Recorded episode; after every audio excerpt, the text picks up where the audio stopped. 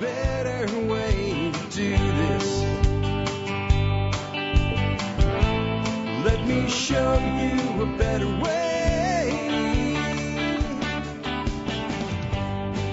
Hi, folks. This is Jack Spirko with another edition of the Survival Podcast. As always, one man's view of the changing world, the changing times, and the things we can all do to live a better life if times get tough or even if they don't. Today is August the 28th, 2015, and this is episode uh, 15, 1634 of the Survival Podcast, and it's Friday, Friday, Friday. That's right. It is the monster show of the week. Your questions for the expert council and a couple here for me as well. I think I've got nine of the 11, so I think we have three, three MIAs this week. Uh, two, uh, specifically saying, hey, I'm not going to be able to do this weekend. One piker who will remain unnamed.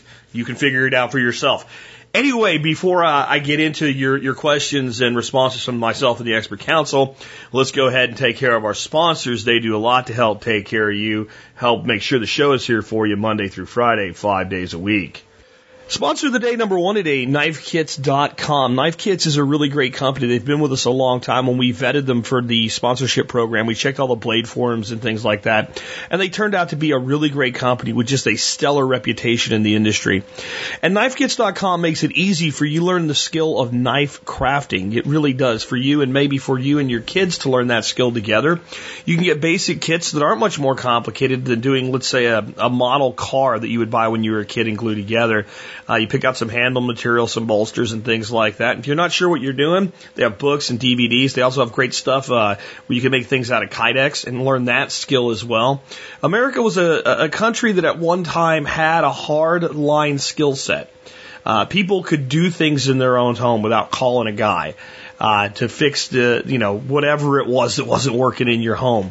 Today, it seems like we've lost a lot of those skills. And one way to regain them is to start taking up small hobbies like this and learn these basic skills like fit and finishing, sharpening knives, etc. And hey, if you're a master bladesmith, they have some of the coolest exotic materials you can get your hands on. Check them out today at knifekits.com. Remember, they also do support the MSB or Member Support Brigade with a great discount for you. You can find out about that in the benefits section of your MSB. Sponsor of the day number two today is Backwoods Home Magazine, the easiest company that I've ever had to endorse ever in my entire career.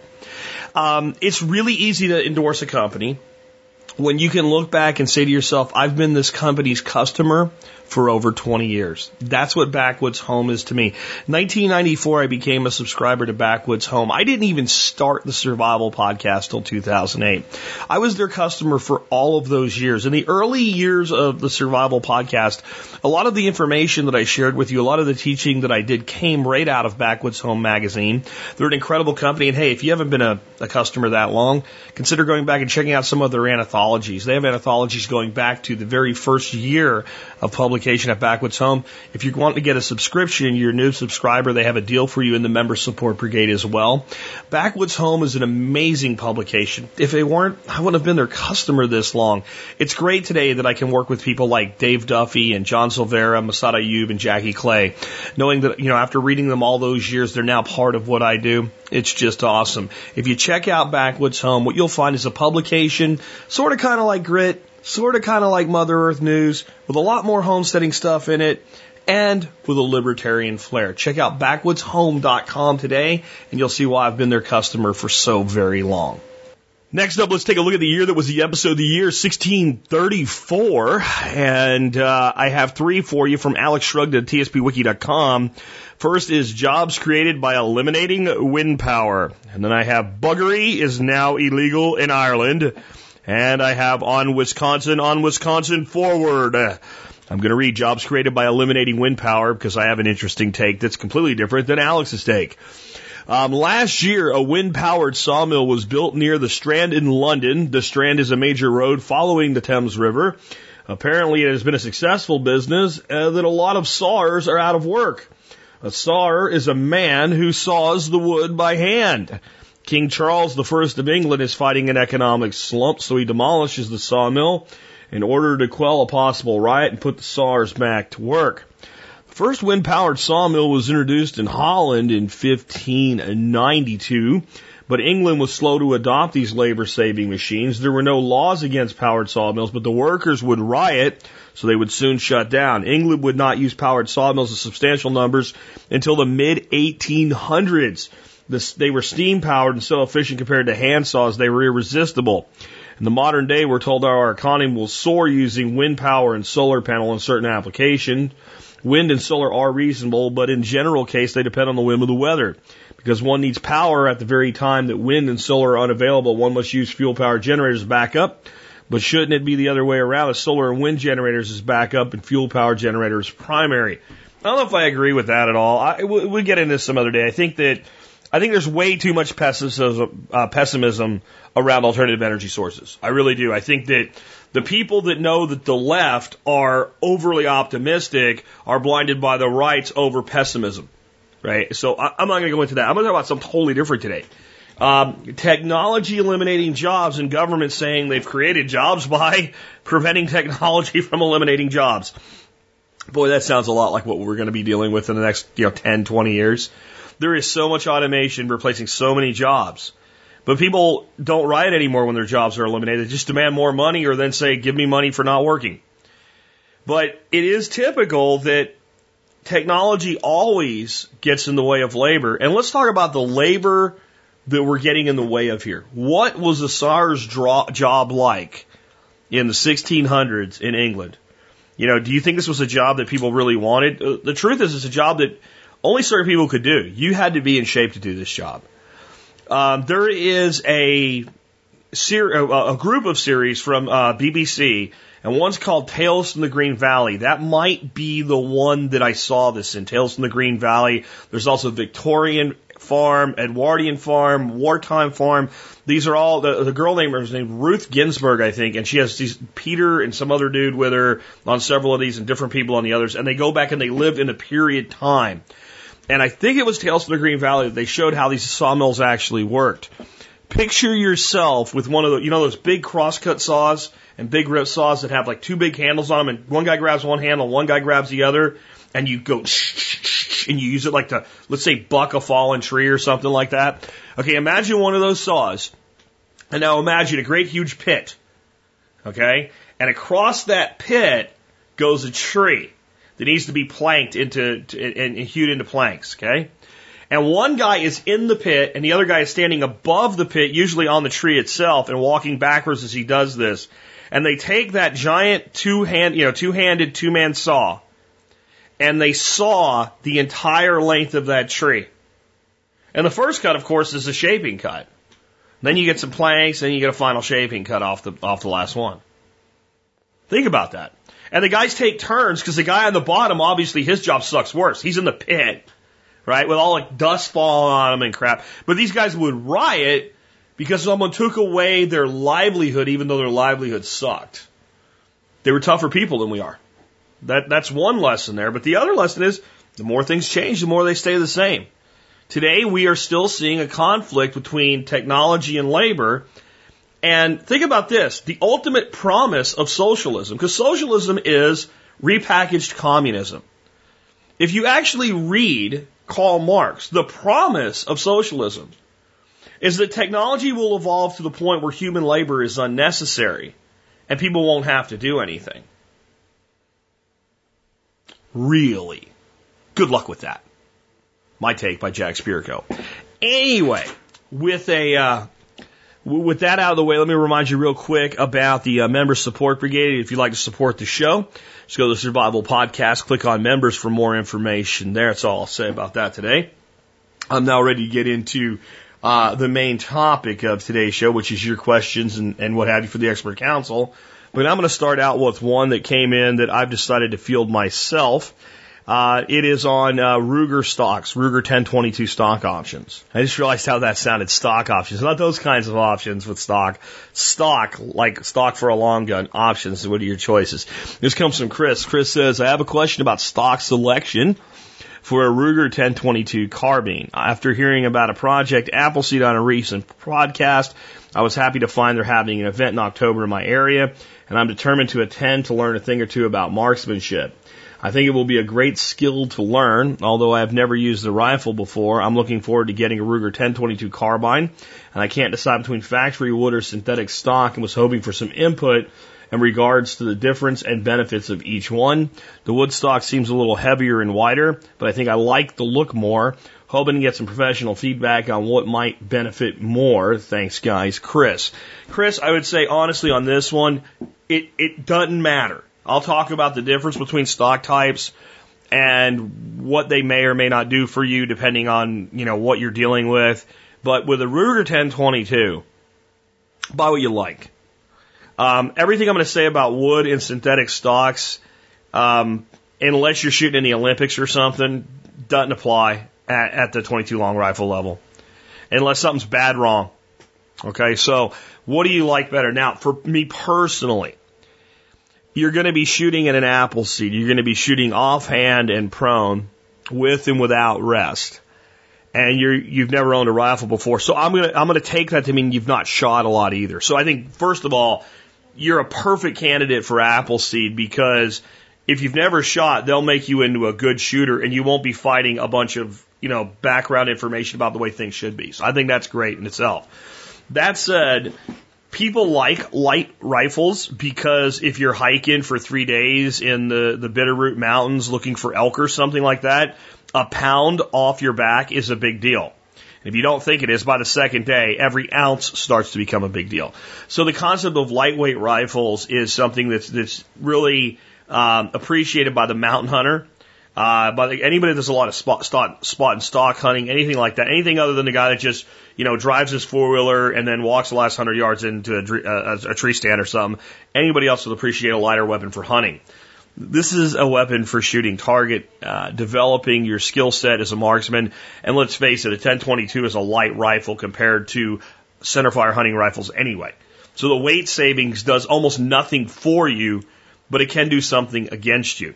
If you ever watch professional target shooters, competition target shooters, you'll notice that they have things like bull barrels, heavy weight barrels on their rifles. There's several reasons for that, but one of the main things is a, a heavy rifle is more stable and a little bit more forgiving to some errors in your technique. Now, it's not going to make a crappy shooter into a good shooter, but I've just found it is much easier to help a person become consistent shooting a weapon with a little more weight in it. Sure, this has something to do with recoil, but with a 22, it's insignificant anyway. But that little bit of weight gives you a little bit better feel, especially as you're developing your form and your skill and your craft and the ability to get into the right mindset. What, what, what Scout always called the rifleman's bubble, that place where all I'm concerned about is this shot and the next one. With the, the weight and the tactile feel of the weapon, it's a little bit more there for you, I guess, is the way I'm looking at it. And weight generally leads to a little bit more inherent accuracy. With the 1022 specifically, the profile of the fore end's a little wider, as you kind of mentioned there, and I feel that that also gives a little bit more of a tactile feel uh, to to the shooter to have a little bit more substance in hand. So, I if you like the wood stock, I would already say if you were going to flip a coin, and instead of flipping a coin, you were going to ask Jack, I would have sent you to the wood stock version anyway. So that that's what I'd recommend. But you can't go wrong either way. Now, why is there even this differential? What is the purpose?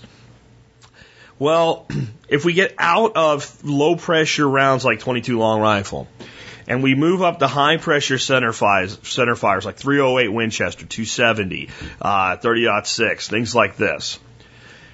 When you fire that weapon, at that higher pressure, pressure, the barrel oscillates. Now, all barrels oscillate from any firearm, including a 22 short. But the higher the pressure, the more the barrel oscillates. Now, what is oscillation? Oscillation is, is that, is that round is traveling down the barrel. It's going through these grooves, these rifled grooves, and it's imparting that spin onto your bullet. And that is, you know, what makes rifles more inherently accurate than something like a smoothbore gun. And as it's pushing that round through those riflings and twisting, you're looking at, you know, 50,000 CUP pressure on, on many rounds and higher on, on some others, right? It's a lot of pressure. It's an explosion being controlled and channeled down a relatively small piece of steel. as you might imagine, that steel doesn't just stay rock solid and not move. It kind of moves and it, it kind of oscillates. It, it, it moves like a wet noodle. You can find some really high speed uh, video of barrels in oscillation. It's kind of cool. Now, when that happens, if the, the stock is pushing against the barrel, or if the barrel comes into contact with the stock, it will slightly alter where the round impacts. And where it can have a, a very big uh, differentiating factor when the round impacts is not so much the stock touching the, the barrel during oscillation, but if there's pressure on the barrel prior to shot. Take your, your, your, um, your, your right index finger, point like you're pointing at something in the distance, and take your left index finger and push like on the last joint of your finger to the right and then push up from the bottom and then push down from the top and resist it with your finger each time. And just think about how that would impact differently if your finger was a gun. Now, steel's stronger than your finger, but a bullet's a lot stronger than your other finger, right? Okay. So when there's a lot of pressure built up on a stock, it will impact differently. And what you're, the problem isn't so much accuracy, it's consistency. As that pressure changes, the point of impact moves. So what a lot of people do then is they call it floating a barrel. So if you have a wood stock, you take material off the stock so the barrel simply is free floated. You take a piece of paper and you run all the way down the barrel inside the stock. And now the barrel won't make contact with the stock. Where the synthetic stock comes in is wood as a natural material is far more subject than things like nylon and other synthetics to absorbing moisture and changing size and dimension based on moisture and temperature.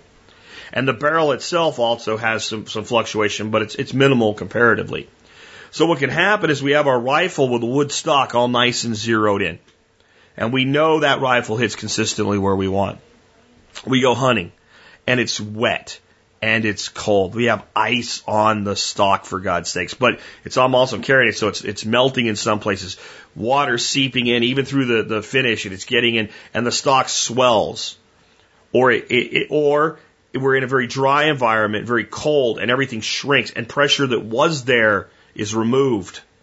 So you'd think, well, now it's free floating or whatever. Now there's no pressure. That would be good. Yeah, but it still changes the point of impact. As long as the pressure is consistent, the point of impact is consistent. It's when it changes because it affects that oscillation. All right. I have a great video on this. I'll, I'll, put in today's show notes. But if you think about it, if you, if you hit a, a, a rod, like you had a steel rod and you smack a piece of concrete with it, right? It's gonna, it's gonna have a certain vibration to it. And to be able to smack it the exact same way so it vibrates the exact same way the next time, which is what we call harmonics. Right? That's harmonics of the barrel. So how consistently the barrel oscillates shot to shot to shot. If the pressure is the same or there's no pressure, the harmonics are very even. If the pressure changes, the harmonics are different, the impact changes. So with a synthetic stock, it's less likely the stock will swell or shrink or change the pressure on the barrel. So a lot of people that hunt, especially in mountains and harsh environments, prefer a synthetic stock because it's lighter weight, because every ounce matters, and it's less susceptible to uh, the environment. So it's more consistently accurate as far as it's it, again it's it's not about accuracy, it's about consistency of accuracy. So being consistently impacting the same spot because if that pressure's there and it goes away. Let's say the barrel had pressure against the stock and the stock shrinks. The pressure's gone. When I shoot it, it will impact differently than when I zeroed it. But if I keep shooting it and I'm doing my job, it will group well. It just won't group in the same place. How big a problem is this really? Unless you're soaking your stocks in the water, or unless you're the long range hunter that's taking 500 yard shots, not much. Not much. A lot of men put a lot of meat in a lot of freezers and a lot of meat larders for a long time before anybody ever saw a synthetic stock. Personally, I prefer wood. I really do. I prefer wood. When I have a, a, a, a centerfire rifle, I free float my barrel with a little bit of sandpaper, and it works out just great. Again, check out the video to, to learn more about this. And uh, let's go ahead and now take a question for Michael Jordan, the bee whisperer himself. This question is uh, from a listener named Jen. Jen says, uh, "What parts of conventional beekeeping should I avoid to raise a healthy natural hive?" My friend considers himself a bee expert and has extensively trained on how to train to raise bees using conventional methods. He's passionate about his bees and very excited to help me with starting a hive next year. The, the problem is he does everything using chemicals and conventional means. He was very proud that he only lost half his hives last year compared to the 70% loss most commercial keepers in his area have. I want to keep a hive in a more natural way using plants, location, hive design, etc. to keep the hive healthy instead of dousing it with pharmaceutical medicine. Basically, I want a permaculture hive. So when my friend gives me advice, what suggestions of his should I avoid like the plague? Thanks, Jen. Michael Jordan, what say you, sir? Hey, Jen. Thanks for reaching out on a controversial issue of conventional means of beekeeping. I cannot see anything or anyone being happy with a 50% loss. But that was a type of beekeeping in the past. I have many beekeeping brethren all over the world. Loss even from winter kill is no more than 13 to 20 percent at the most for beekeepers that avoid stress feeding and package pickups. But back in the day, beekeepers lost a lot of bees from shipping and pollination contracts. Many books up to 2006 are all based on the A.I. Root or Langstroth methods of beekeeping home beekeeping has always been uh, different than commercial and uh, conventional beekeeping methods. Uh, beekeepers used to have losses up to 30%, and that's in the commercial end, and that's on the large end of beekeeping. But able to split hives and regrow from the loss in the spring, uh, it was was typical that when you lost, you split your hives, you regrowed, and then whatever's extra you sold to the public But man, if you're talking 50 and 70 percent, that's that's asinine, man. Uh, poor farming makes bees die. Simple fact. Uh, poor beekeeping management uh, kills bees. Simple fact. The lack of older beekeepers not teaching homesteading methods of beekeeping to younger generations makes it so beekeeping is harder to do. Uh, when you lose half your hives and able to rebuild them, from splitting them, it's not really a loss. But if you're just splitting them to keep your production the same, that's no growth, and that means you're meddling along, and that's what we're trying to avoid. That's not sustainable.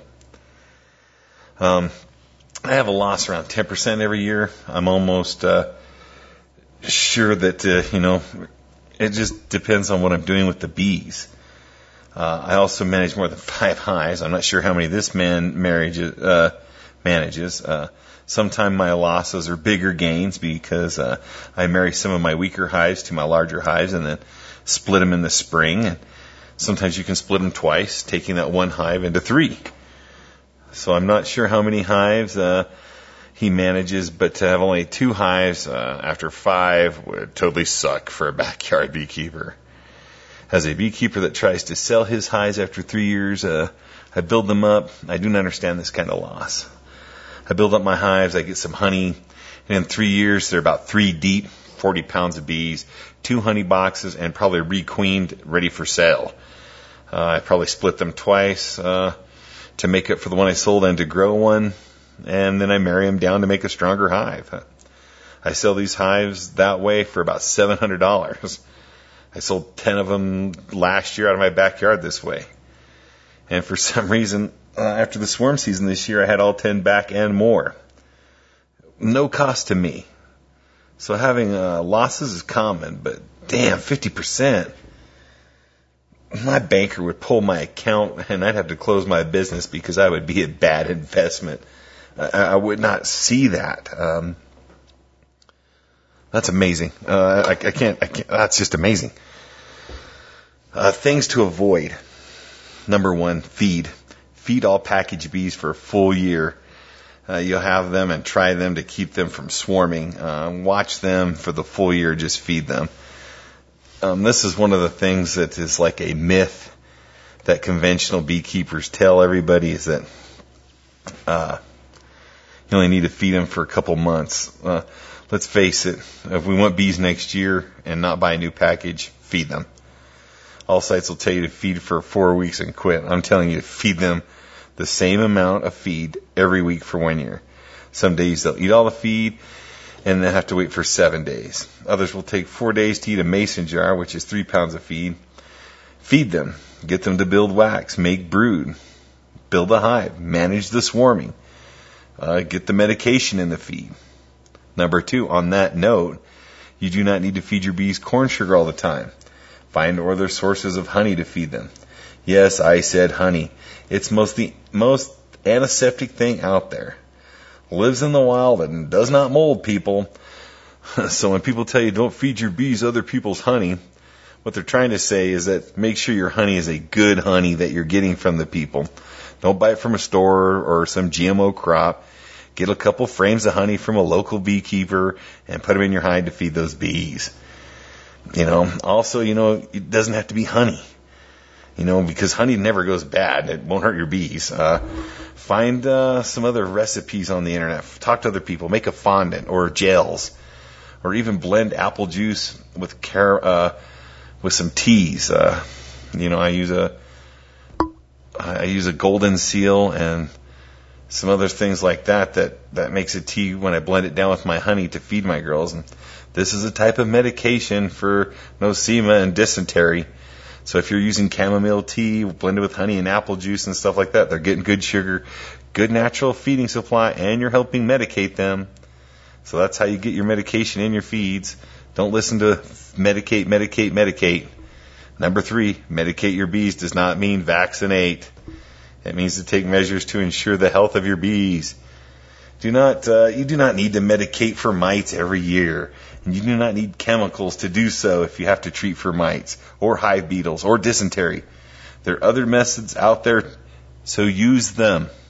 It's not going to harm you to try other things because if you're going to dump a whole bunch of chemicals in there, you talk to beekeepers from all over that are looking into other methods, and it's called the medication treadmill. They're trying to get off of it. Package bees are being shipped to you, and they're already sick. It's going to take you one year to realize that next year they're not going to be here because they're already shipped to you sick. So, you know, medicate them, but find other meads with your feed. You know, hell, the menthol and the blue towel works great. So look, in, look into those uh, other uh, methods. Number four, winter your hives. You know, they people are telling you, oh, they should last. Man, make sure there's feed. And when you keep them fed, keep them warm and out of the wind. Leave 30 to 60 pounds of honey and do not take it all, all the time. That just makes sure that they have a food is not enough. You know, just because they have it, it doesn't mean that they're going to make it. You know, uh, you have to check the weight of the beehive a couple times of the year to see, you know, it'll help you check your swarming, honey production, uh, bee population. Uh, make sure you get a temperature or a thermal gun, right? Check the temperature on your hives all through the year. Make sure that the, the temperature is a good working condition. Be smart and see changes before they get out of hand. Most books or YouTube videos say check every two weeks and let them go over the winter. Bullcrap. Try that with any other animal husbandry and see what happens. this is a farm management skill, not a science project to see the results. Um, look around you, see other beekeepers, go to beekeepers clubs, clinics, see what their losses are, see what kind of beehives they're using, see what kind of management skills they're using. If others are having losses like this, shit, man, we have a long work ahead of us. As I see it, the system of beekeeping has lasted over the last 30 years has, has it has changed tremendously. It is an art to be a beekeeper. It takes a skill set that most people do not have. It takes time that many people do not possess. It is dangerous and often deadly to some people. Yes, many have bees. Many have had them for years. They will tell you that you get out of them what you put into them. That beekeeping and having bees is fun, but being a beekeeper is work. If you want to make sure that you're doing good, work the bees that you know conventional beekeeping has been around it's always going to be around but we're looking for changes thanks for bringing it up that people are very happy to have bees And it is a common thing that to have big losses like this. We need to change this loss. We need to be sustainable beekeepers.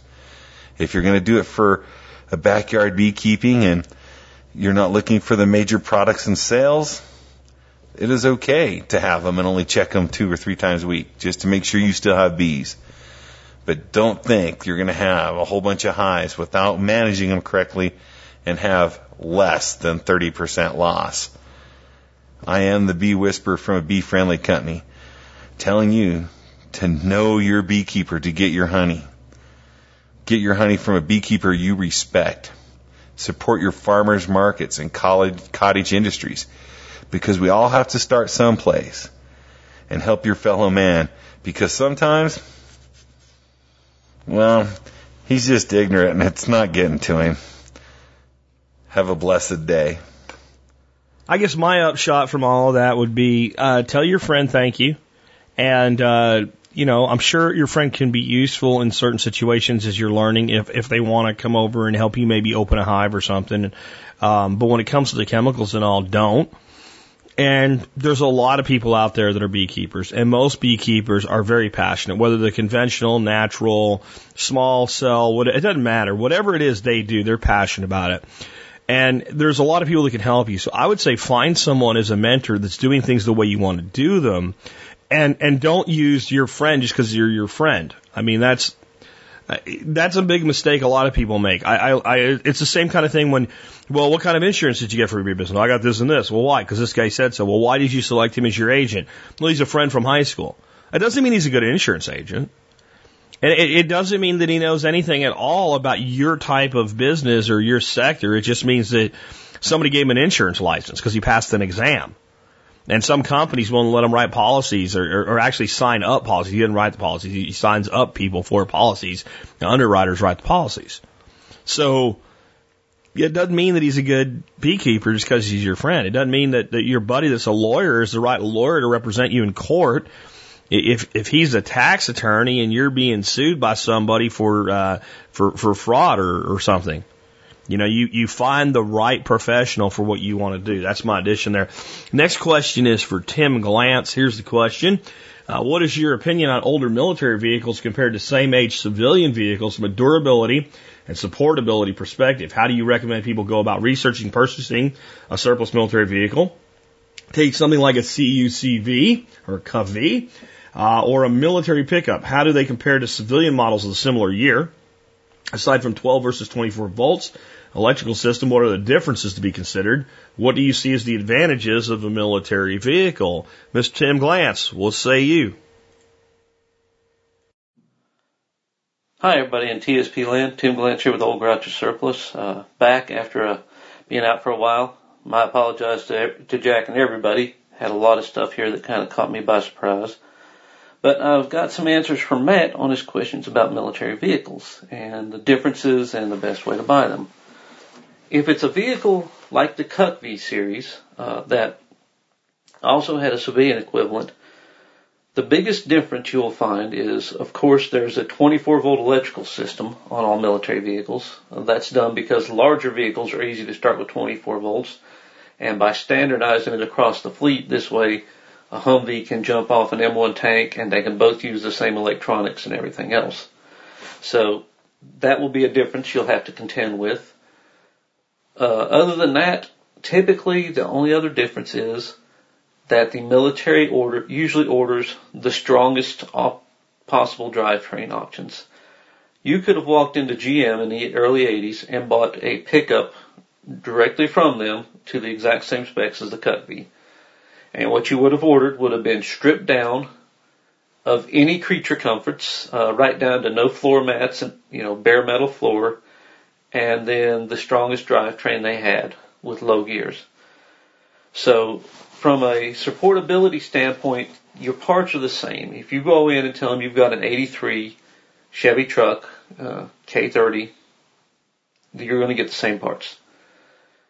Uh, the, except for, of course, like I said, the 24 24 volt electrical system, which can be easily converted to 12 in this case because it wasn't truly 24. It was a, it was a hybrid system.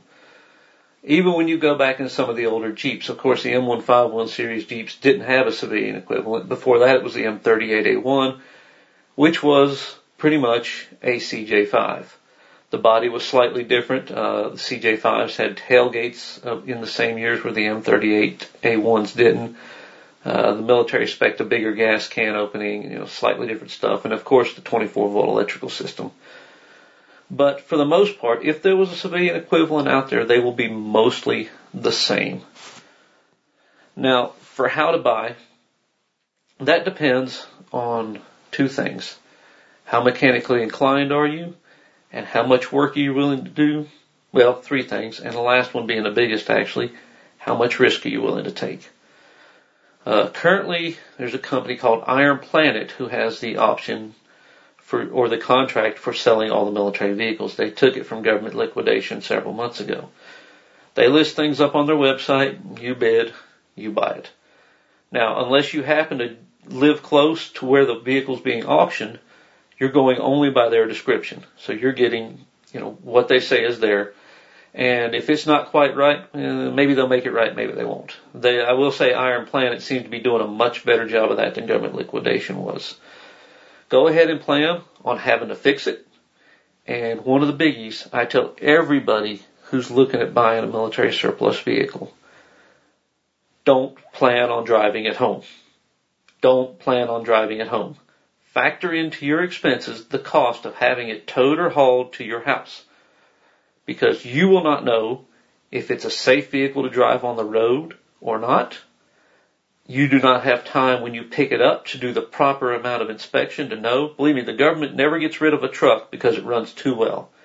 And right before they get rid of it, a lot of units are going to start swapping the bad parts for good parts, and then they're going to send one in that's been uh, pretty well cannibalized, and they put all the bad parts from the other trucks on this one, took all the other good parts off. That's not uncommon. And putting it on the road without taking it home and go, getting that military manual out and doing a complete by the book service on it, in my opinion, is unsafe and irresponsible.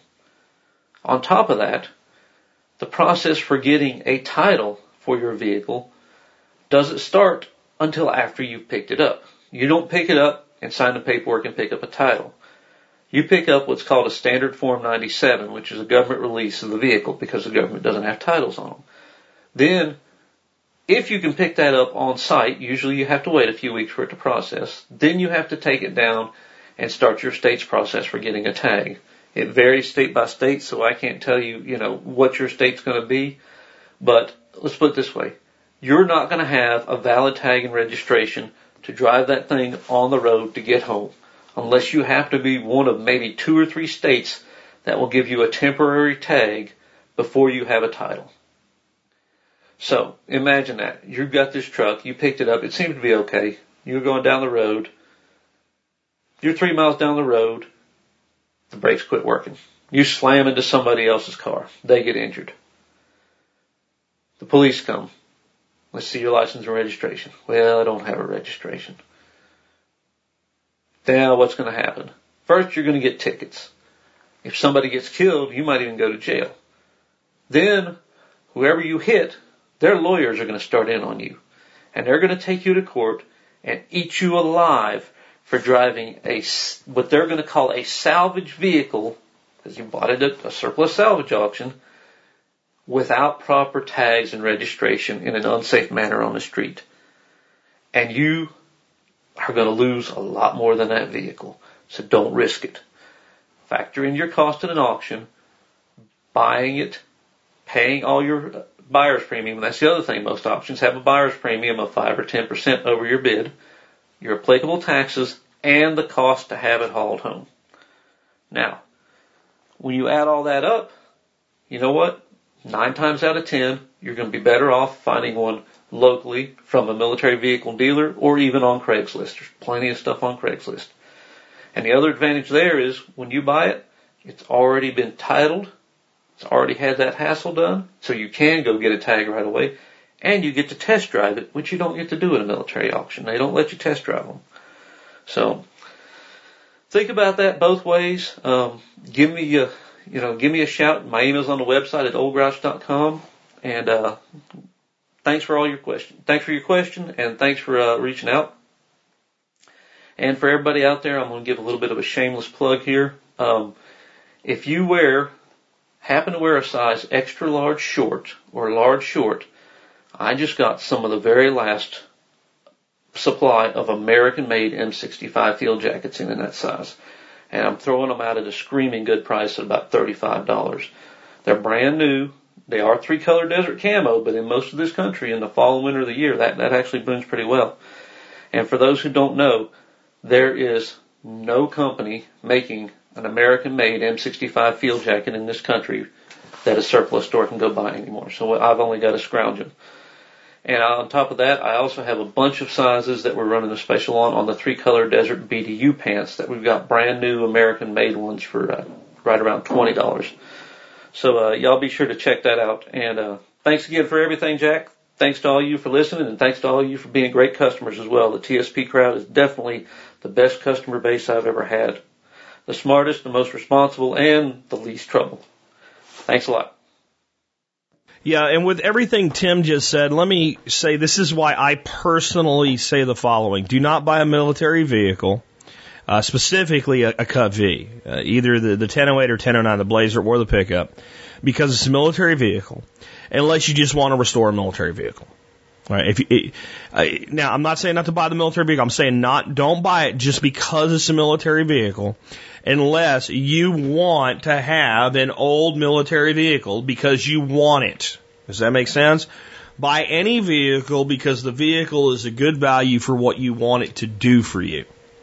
So I often kick around the idea of buying myself an old 1008 or 1009 and um, just to have it, just to have a restoration project, just to be able, and you know, this is like when I first went to Panama, even though I was a heavy wheel mechanic, um, I ended up in a unit that had really very few vehicles that fit my MOS, the, the 10 ton and above and the HEMTTs and all. I had like one HEMTT and, and two 10 tons. So I worked on five tons and down, which was at the time they called that a, a light wheel mechanic and a heavy wheel mechanic. And then there was a third job maintenance.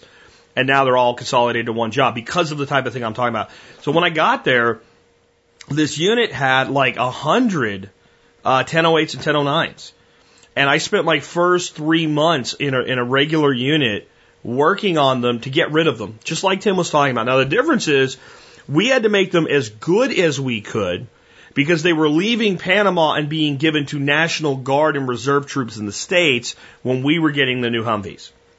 So we were improving them, but I can tell you this, we only did what we had to to get them past inspection and out the door. If they were being given to civilians, we would have cannibalized the shit out of them. I'm telling you. So I, I agree with what Tim's saying there. But I kind of want one because it's nostalgic. The other thing I really think is valuable about the 1008s and 1009s in particular is that you can get a military manual, uh, a, dot, a dash 10, a dash 20, and a dash 30, and a dash 20p. Okay. The dash 10 is like the operator's manual. The dash 20 is like your basic mechanics manual, and your dash 30 is your your your your top level maintenance. Like everything in, until you're going to actually start ripping the motor apart, right?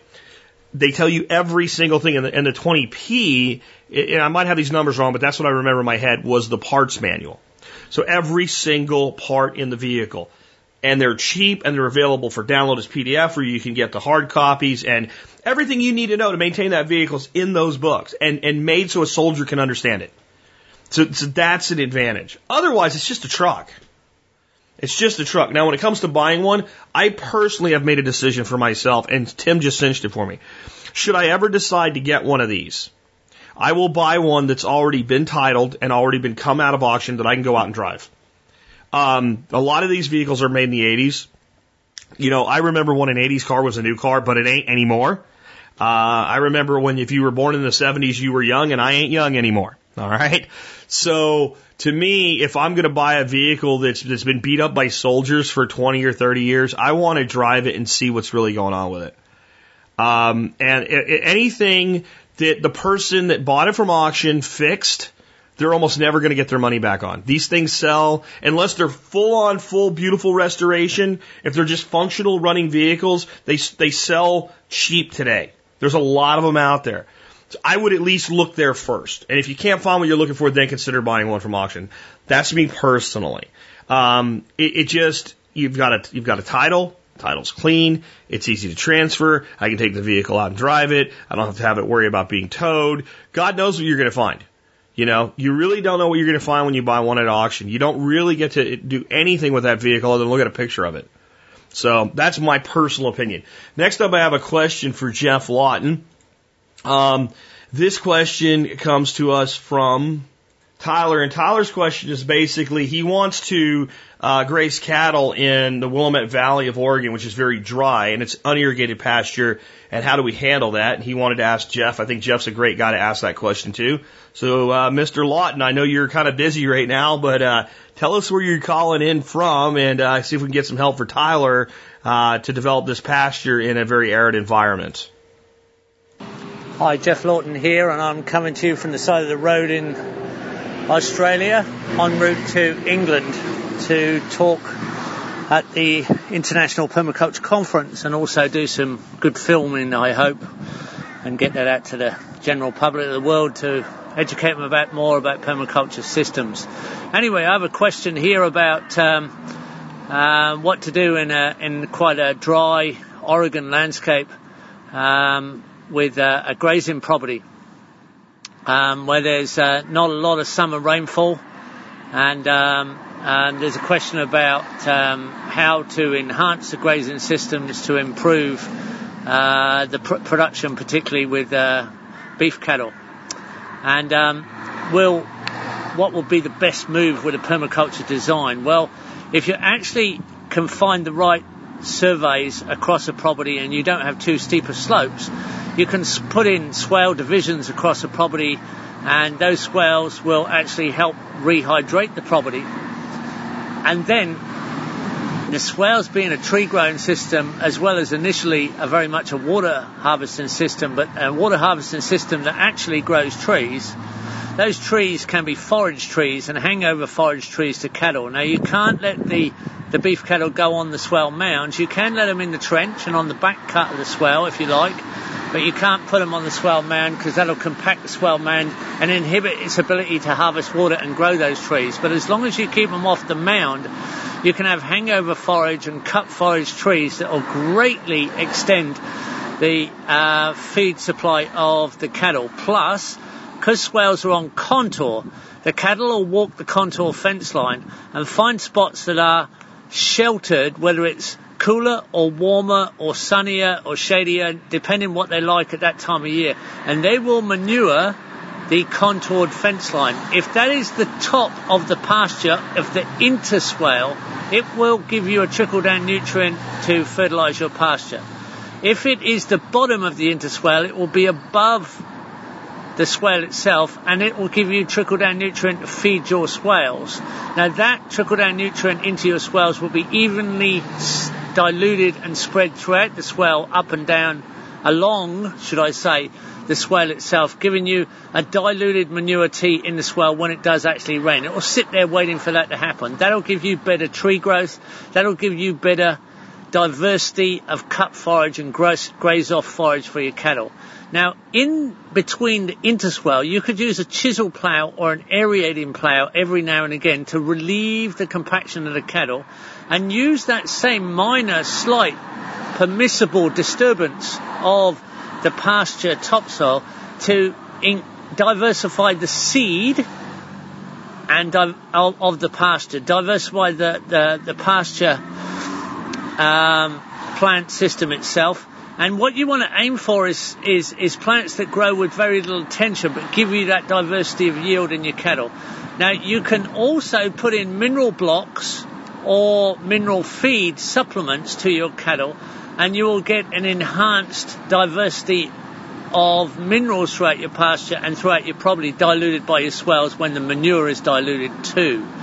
So if you put those combinations together, you're taking the stress off the animals because the shade or the sun, the warmth or the cool, the wind or the shelter will increase their production by reducing their stress. We know that we can take 20% of the landscape out into shelter and lose no production from the overall property, whether it's grazing or crop, by including trees. Now, swales give you those wonderful harmonic tree lines.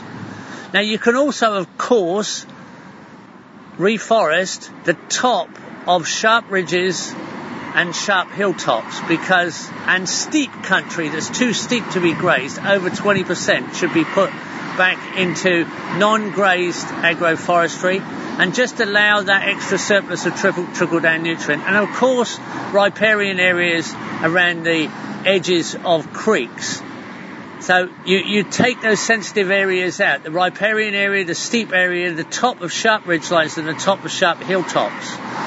Now, you can also put in dams, what in America you call ponds, in the swale lines, fed by the extra catchment of the swales, if you're allowed by the local regulatory boards, so that you can have extra water in the landscape which brings in extra wildlife and brings in extra actual nutrient flows. And you don't let the cattle onto those ponds because they'll muddy up the banks. You just have si- siphon pipes coming off, going down into the pasture and drink troughs.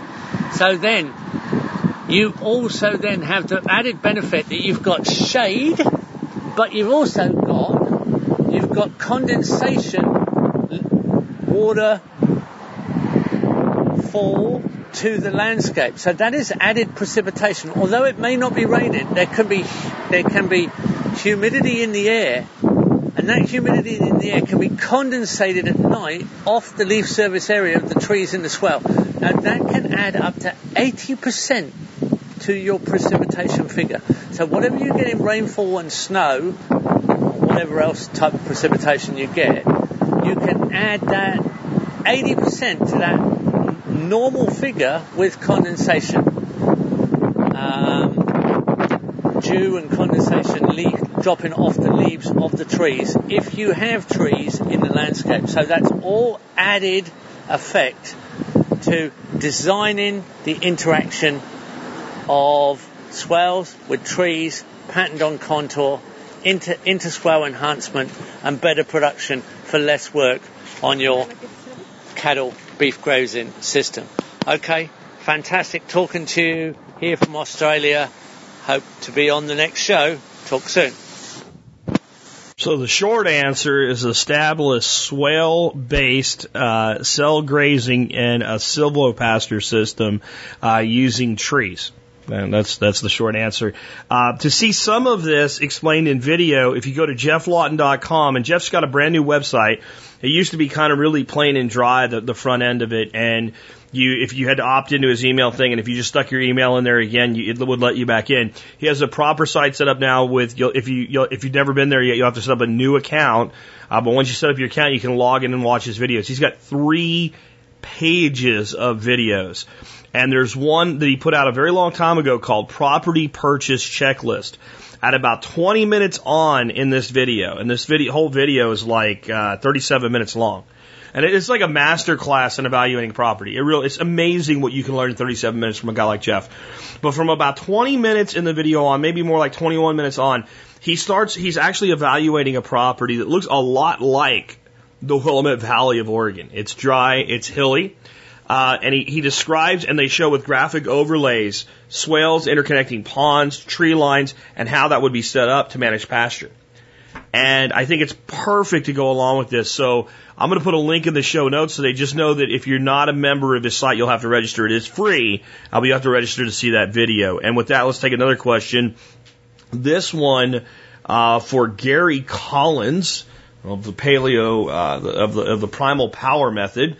Uh, this says, um, I would like to go paleo primal lifestyle, but I'm grouchy for weeks when I've gone low carb in the low carb in the past. Is there a way to wean off somehow and avoid the detox problems? I've gone low carb in the past and had great weight loss success, South Beach, Atkins, etc. But I am unfit to be around when I'm on this low carb model. Last time I tried for three weeks and lost 10 pounds, but I was unbearable to be around because I was such a grouch. I thought the bad mood would improve over time, but it never did. When I went back to old diet habits, I felt emotionally better, but put on five pounds. Uh, Gary, what say you on dealing with this? This is not the first person I've ever heard say this. And I have to tell you, when I when I made the big switch years ago, I was a complete ass for about two weeks, and I was a, a minor ass for like another week, and then it went away. It took about 21 days to break. I did it cold turkey. Um, I see it like a drug. I, I haven't listened to Gary's answer yet. He might have a better way to wean off. I know Dr. Greg Ellis believes in the wean off method, that, it, it's easier. Uh, and, and again, I haven't heard what Gary has to say yet, but um, I remember what Greg Ellis had told me about this too was that sometimes the reason it's so bad isn't just the withdrawals, but as you begin to stop eating these things, your body begins to eliminate toxins, and those are going in your blood. So, with that in mind, Gary, how would you say to handle this? Hey everyone, this is Gary Collins, creator of the Primal Power Method. And today we have a great question. It is one that I deal with all the time as a practitioner with clients when I'm working with them one on one. And that is when going to the paleo primal lifestyle, dealing with, you know, the mood swings, you know, the crabbiness, the aches and pains, the headaches, even eczema, cold sweats, you name it. Um, and that's part of the detoxification process that you're going through when you're eliminating a lot of these harmful things in today's diet and actually eliminating them through weight loss and fat loss. I'll get into a little bit more of that later. But Mike talks about, you know, every time he tries that he ends up in this vicious cycle to where he can only do it for a couple weeks and he feels so awful that he can't stick with it, goes back to eating the sugars and everything else, and then the bounce happens. That everyone who does that gains actually gains more weight than they initially lost. And if there's anything he can do about it to reduce some of these symptoms, and there is, you absolutely can. But I want to start with this. When you go into the primal paleo lifestyle, if you have delved into the deep end of the standard American diet, you know, with all the sugary snacks and juices and just everything, you are going to struggle. That is the bottom line. There is no easy solution.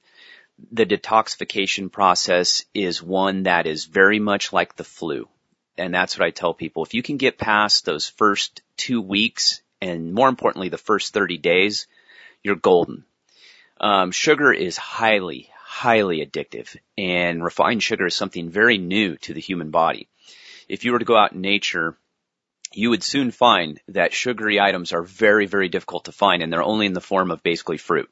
Sure, you can get maple from trees and honey and things like that, but it's just very, very difficult to find those items in nature where you can load up. And if we did load up, we would be loading up closer to winter if we were in a region that got cold and we we're not as close to the, you know, Mediterranean region or the equator that would be a way of fattening ourselves up, just like bears do, just like animals in the wild do. Bears go out and eat a ton of berries and anything they can find to get a high layer of fat to survive through the winter as they hibernate. We don't hibernate, but we, we, that means we even have to consume more calories. And this was common. You would fatten up during the winter. You would live a more kind of, uh, less physically exertive lifestyle and you would wait out the winter until spring came and then you could get back into your hunter gatherer mode. So with that, you know, sugar is a tough one. On average, we consume about 43 teaspoons a day and you should be consuming eight teaspoons a day or less. And that can, that is also the sugar that would be naturally contained in your food items.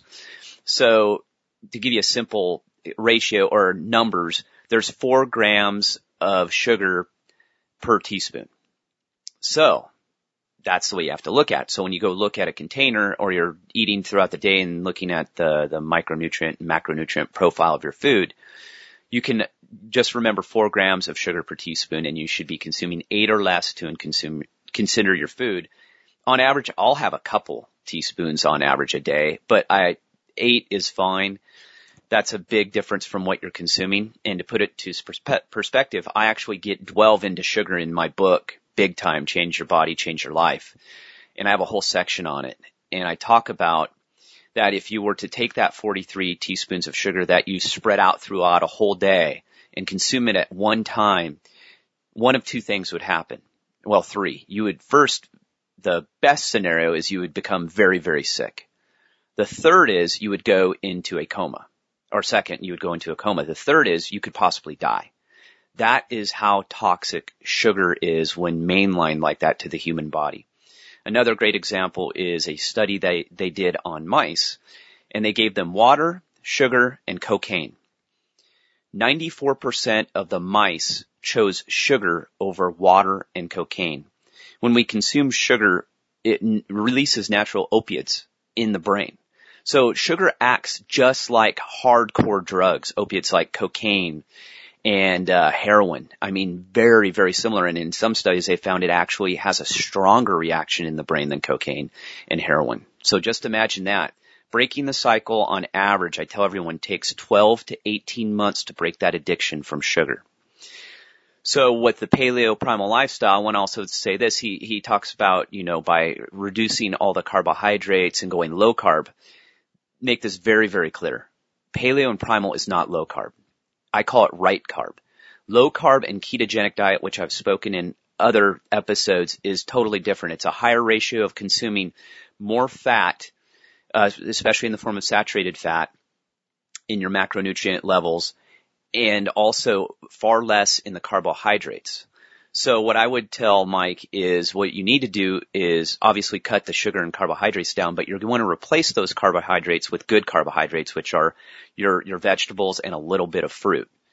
So with that, with the, with that comes fiber, comes all the micronutrients we need, all the anti-inflammatories, so that's how it works. And in the beginning, what you need to do, and this is what I teach, which is very, very different than most of the practitioners in the paleo ancestral health. Matter of fact, I don't know any of them that do this.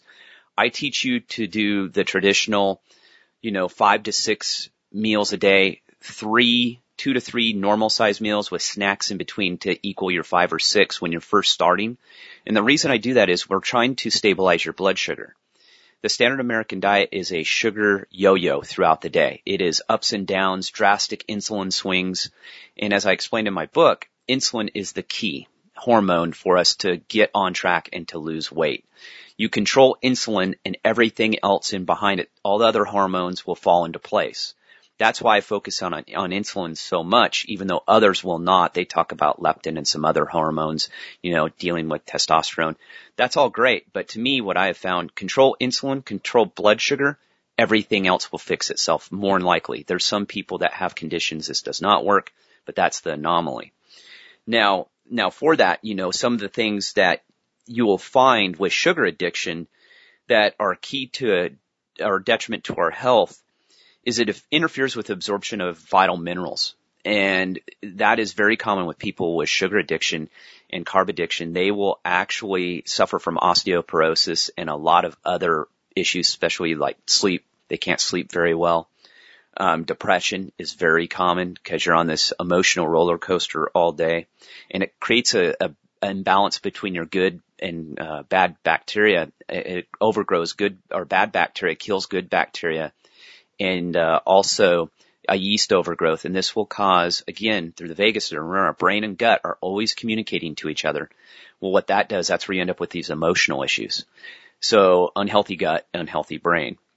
And the biggest is obviously, you know, that, that emotional instability. You'll see it with kids. I see it all the time with, with young kids, with my friends who just let them eat free range sugar is what I call it. They just go bonkers.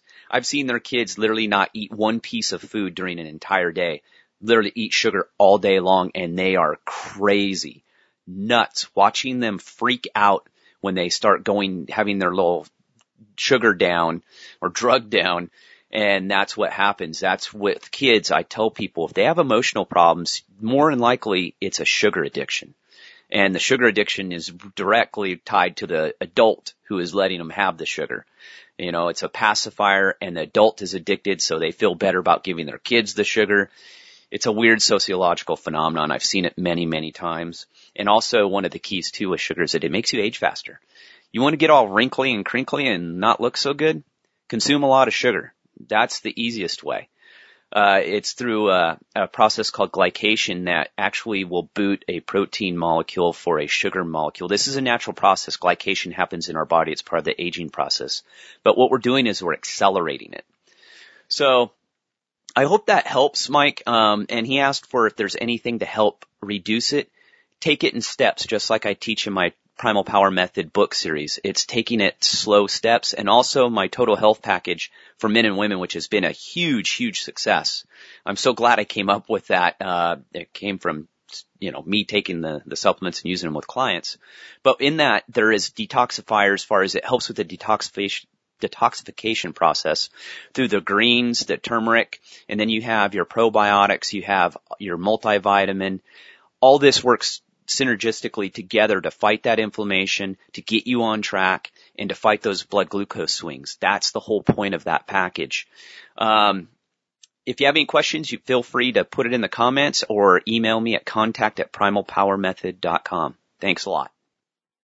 Good stuff from Gary. I have two things to add. Number one, everybody's different, so everybody has to figure out how to deal with the detox and withdrawals, which I think there are both going on there. I agree with Gary on that uh, for themselves.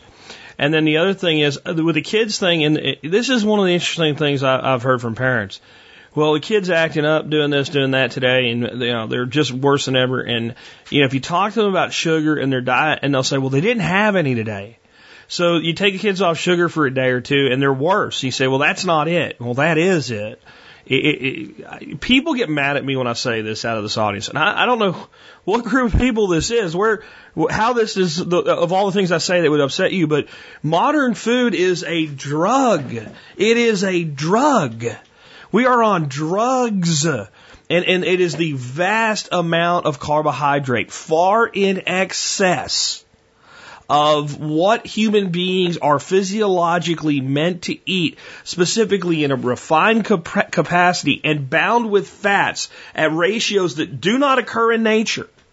The, the fat to carbohydrate ratios in processed foods don't occur anywhere in nature. Do you understand that? It doesn't.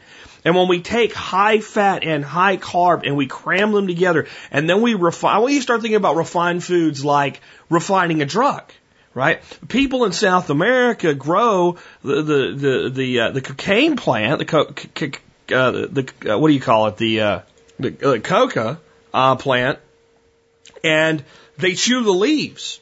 And they don't have, you know, they're not, they're not ending up in, in, in, in gutters from it or anything like that.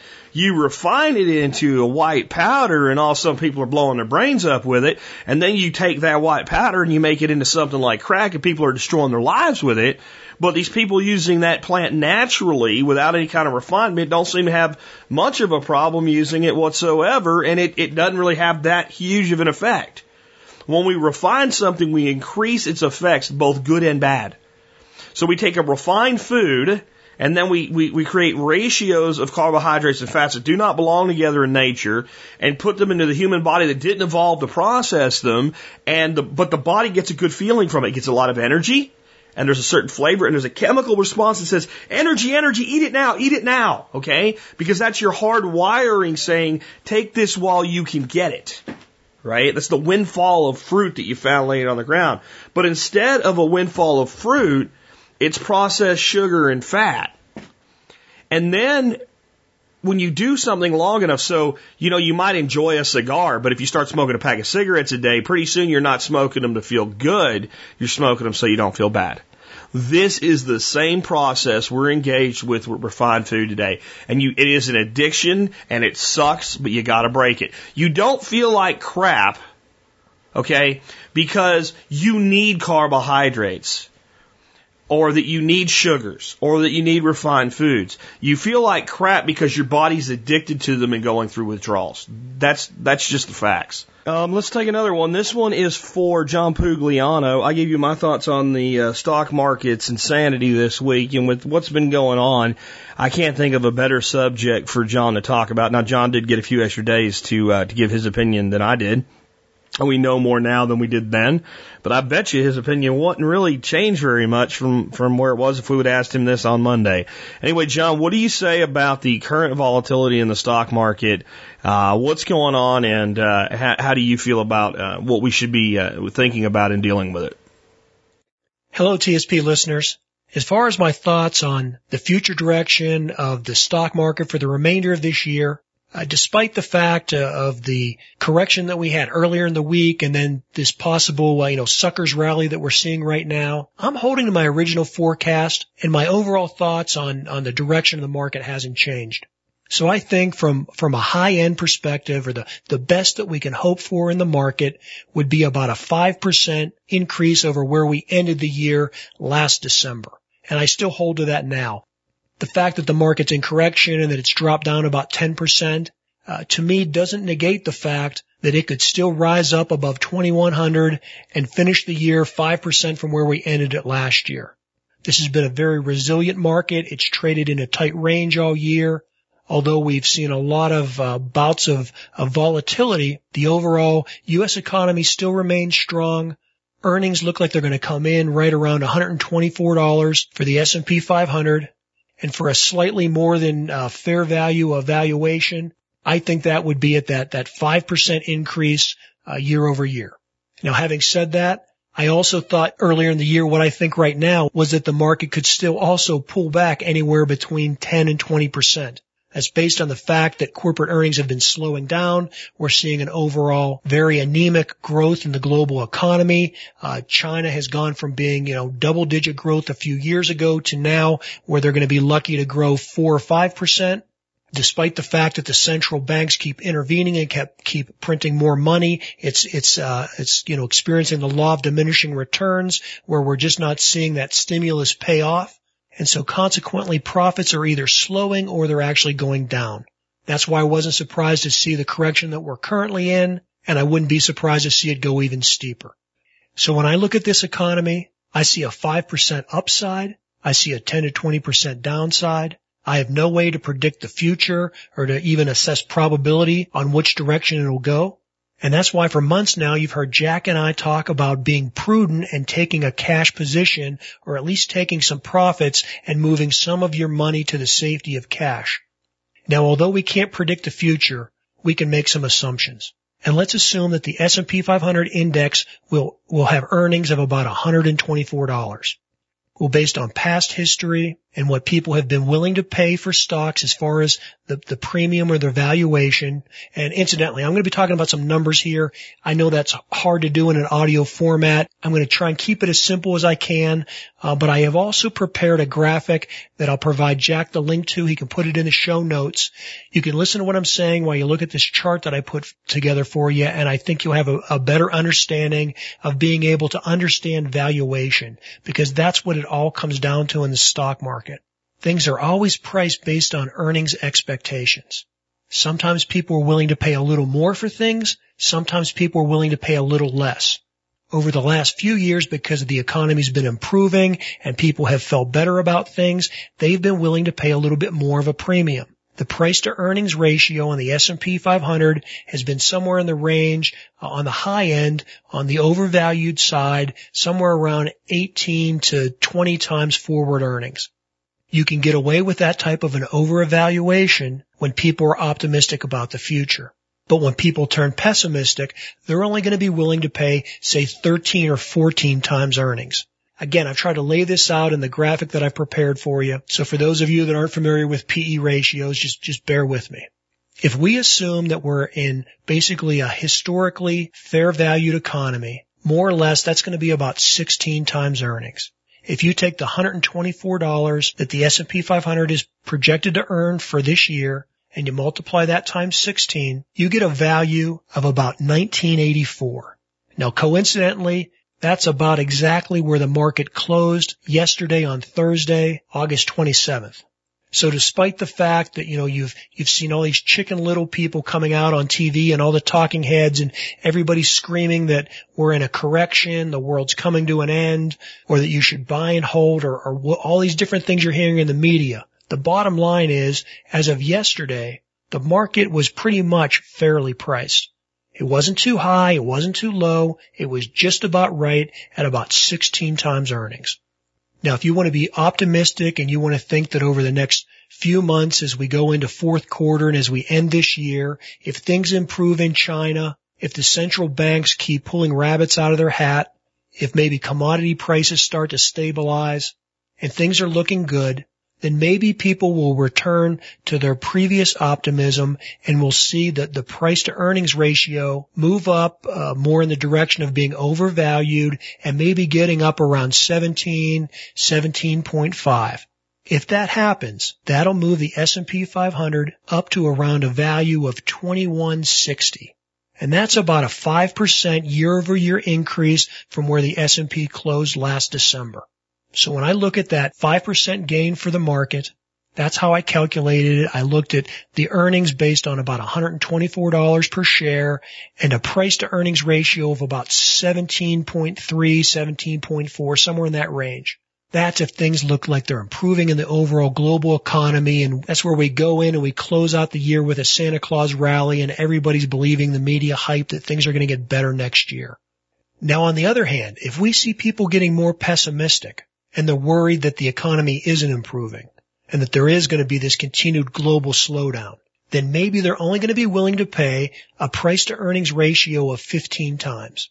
And that would be very consistent with ratios that we've seen in the past and, a market that was only slightly undervalued. Well, guess what? 15 times $124 puts us right around 1867 and 1867 is about the low that we experienced on Monday when we had this flash crash that everybody was worried about. So despite the fact that everybody was saying the world was coming to an end, it was a very fair valuation of around 15 times earnings, quite within what you would expect of a healthy stock market.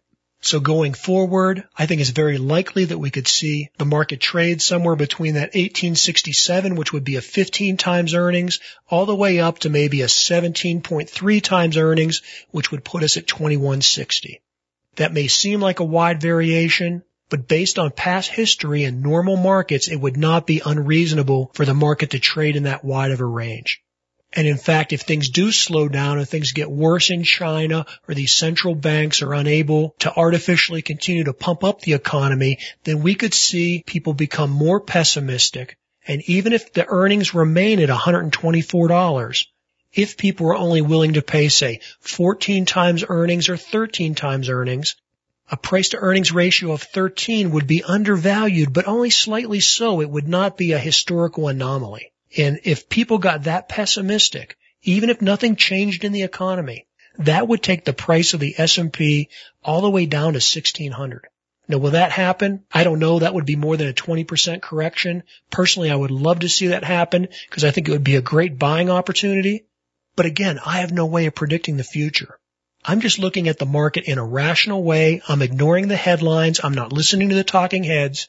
I'm putting some numbers on a chart. I'm looking at what would be an undervalued market. I'm looking at what would be an overvalued market and I'm basing my assumptions on an earnings valuation of about $124, which is what the analysts have estimated and it seems reasonable. So there you have it. That's what I think is going on. That may not be the analysis that some of you wanted to hear, but I think that's the best and the most rational way to look at the market. Well, if you'd like to hear more about my thoughts on the stock market, my general wealth building principles, do check out the Wealth Steading podcast. Thanks for the question, Jack. For the expert counsel, this is John Pugliano of Investable Wealth. Short version. If you're sitting in index funds in your 401k right now, you're risking an awful lot for a very little potential gain on the best uh, case scenario. That's, I mean, that's, that's just all there is to it. Now see, what John just pointed out, if the market becomes pessimistic and the S&P, the Dow, et cetera, drop uh, by 20 points, not 20 points, 20 percent below, uh, you know, kind of your expected finish, you have a buying opportunity. You only have a buying opportunity if it's not your 20 percent that went down. Got it? That's how simple this is. I'm less concerned about people positioned in individual stocks right now than I am about people positioned in index matching funds. I want to repeat a little bit of the shenanigans that I pointed out on Tuesday to you. Uh, Procter and Gamble and Verizon are two stocks that you can see this on. If you look at the major downturn on Monday, where this all started, you will see those stocks drop by a third or more. And there's a lot of other cherry picked high end stocks. Kind of like I said, the stocks the stocks that everybody would like to own. The stocks that if you ever, you know, like your, your great uncle died and left you in a will, you know, several stocks that you, you'd want to see on there, Verizon, Procter and Gamble. These are companies that make money and, and consistently make money. And they're, uh, Pfizer's another one. Very resistant to uh, recession. Very resistant. Even if they come down, they don't they don't come down with the, the indexes that they're part of. All right, these are the, the cherries of the cherry. And these stocks dropped with the market, boom, and then the market flopped around like a fish all day long on Monday and ended down. Okay, and then it, it came up and it flopped around all day on Tuesday and ended sort of down. And then it kind of had a suckers rally on Wednesday, Thursday, and today we're not sure what it's going to do because it's the end of the week. And people made a lot of money playing with that flop and fish this week. The traders did. And there may be a lot of profit taking at the end of the bell today. I'm just saying. But while all the people sitting in 401ks or whatever with just the uh, run of the mill investment advisor, we're sitting with a, an index matching fund or a large cap or small cap fund or whatever and they're they're flopping around like a fish. These these these cherries of the cherry, the Verizons of the world, dropped by 30 to 40 percent for about two minutes, sprang back up almost to where they were, just under their value, and then held their value very consistently. You know, waving up and down a little bit, a little bit, a little bit as the traders played with them, but never coming down again to where the, the indexes were coming down to. Which means the high frequency traders and the large institutional traders timed their dump and knew exactly which stocks they were going to buy at the bottom and left everything else flopping around like a fish with you holding the bag. That's the kind of crap that's going on right now. And this is a, a, a beautiful time for that type of thing to occur. And if John understands that a, a drop below there would be a buying opportunity, you can bet all that institutional money all that big money understands it too. And if they need to scare you a little bit around the end of the year to create some pessimism and shake a few more people out to create that buying opportunity for themselves, there's a good chance they might do it. Will they be able to pull it off? Will something really good happen? Will something really bad? happen? I don't know. Just like John. But if you're sitting all in on index matching funds right now, you're making a big mistake because it just, the, the upside isn't there the upside is not there to sustain the, the risk. Next question is for Nick Ferguson. How to cure dairy goat mastitis. My family has been raising dairy goats as a small farm operation. We have 8 to 12 milking goats on average. I've always milked them by hand. Two of them had mastitis over the last five years. After trying to cure them with light medicines with no luck, we just butchered them. Other than these problems, other than no, these problems uh, whatsoever. So I guess what he's trying to say is, other than those problems. There were no other problems at all. Two weeks ago, we had uh, done some lab tests in order to sell raw milk at farmers market. We were told six of our 13 goats have mastitis. However, physically, there's no sign of such things. Another vet has told us that it might mean those six goats may not have mastitis, but are prone to this disease if favorable conditions occur. Thanks, Victor from the Ukraine. Hey, my uh, my family's uh, point of origin is the Ukraine. So anyway, Nick, what do we do about mastitis, and what about this kind of weird thing where there's there's no sign, but yet the lab tests say they have it? Hey there, TSP listeners, Nick Ferguson. All right, curing dairy goat mastitis. So, what it sounds like you're dealing with is probably just a mild kind of subclinical case of mastitis in the majority of your goats. And what that kind of says to me is that most likely this isn't kind of an acute source. This is probably just a sanitation issue. so, with mastitis, the main thing you should focus on is prevention. With good preventative practices, you should be able to clear up any cases of mastitis and prevent them in the future. So, I'll just run down the main points here. Number one, wash, rinse, and dry the udder thoroughly before you milk. I use hand soap mixed with water in a little bottle. I pour a little bit on a paper towel and use that paper towel on on one of the teats and that side of the udder. And then I use a second paper towel for the other teat and the other side of the udder. And I pay special attention to the milk orifice because you want to make sure that there isn't any dirt or manure, uh, you know, hanging on to the tip of the teat. Then I rinse off with a little squirt bottle, or if you have a lot of animals, then it might save you time to have one of those little one gallon pump sprayers. But a little squirt bottle or even another paper towel or a wet rag just to rinse them off. Because you don't want that soap to stay on there if there's soap residue, they'll uh, it'll make their skin crack, and then you'll end up with mastitis. And then each teat is dried with a cloth or paper towels. So if you follow this procedure, you're going to prevent a large part of the mastitis cases. By washing each teat separately, you prevent spreading a case of mastitis from one teat to the other. And by using disposable, compostable materials like paper towels, you're going to further reduce the chance of transmitting it. So, if you either don't wash teats or you wash all the animals with the same cloth, there's that's that's probably your problem. Most likely there was one animal that had a little bit of a mastitis case and if you didn't wash your hands in between milking animals, then you carried that bacteria over to every single animal that you touched. Some of them got infected, some of them didn't. So that's probably what what happened. But number two, make sure they have clean, dry bedding. Now, bedding that has a lot of manure in it or wet bedding is a huge factor in mastitis cases. So always try to make sure that they have nice, clean, dry bedding. Um, and that'll really help cut down on those cases too. Number three, do what you can to prevent the doe from laying down or getting her teats dirty. The, the teat orifice takes about 20 to 30 minutes to seal back up and kind of close back into its resting state. And it has a little waxy plug that prevents bacteria from entering the udder.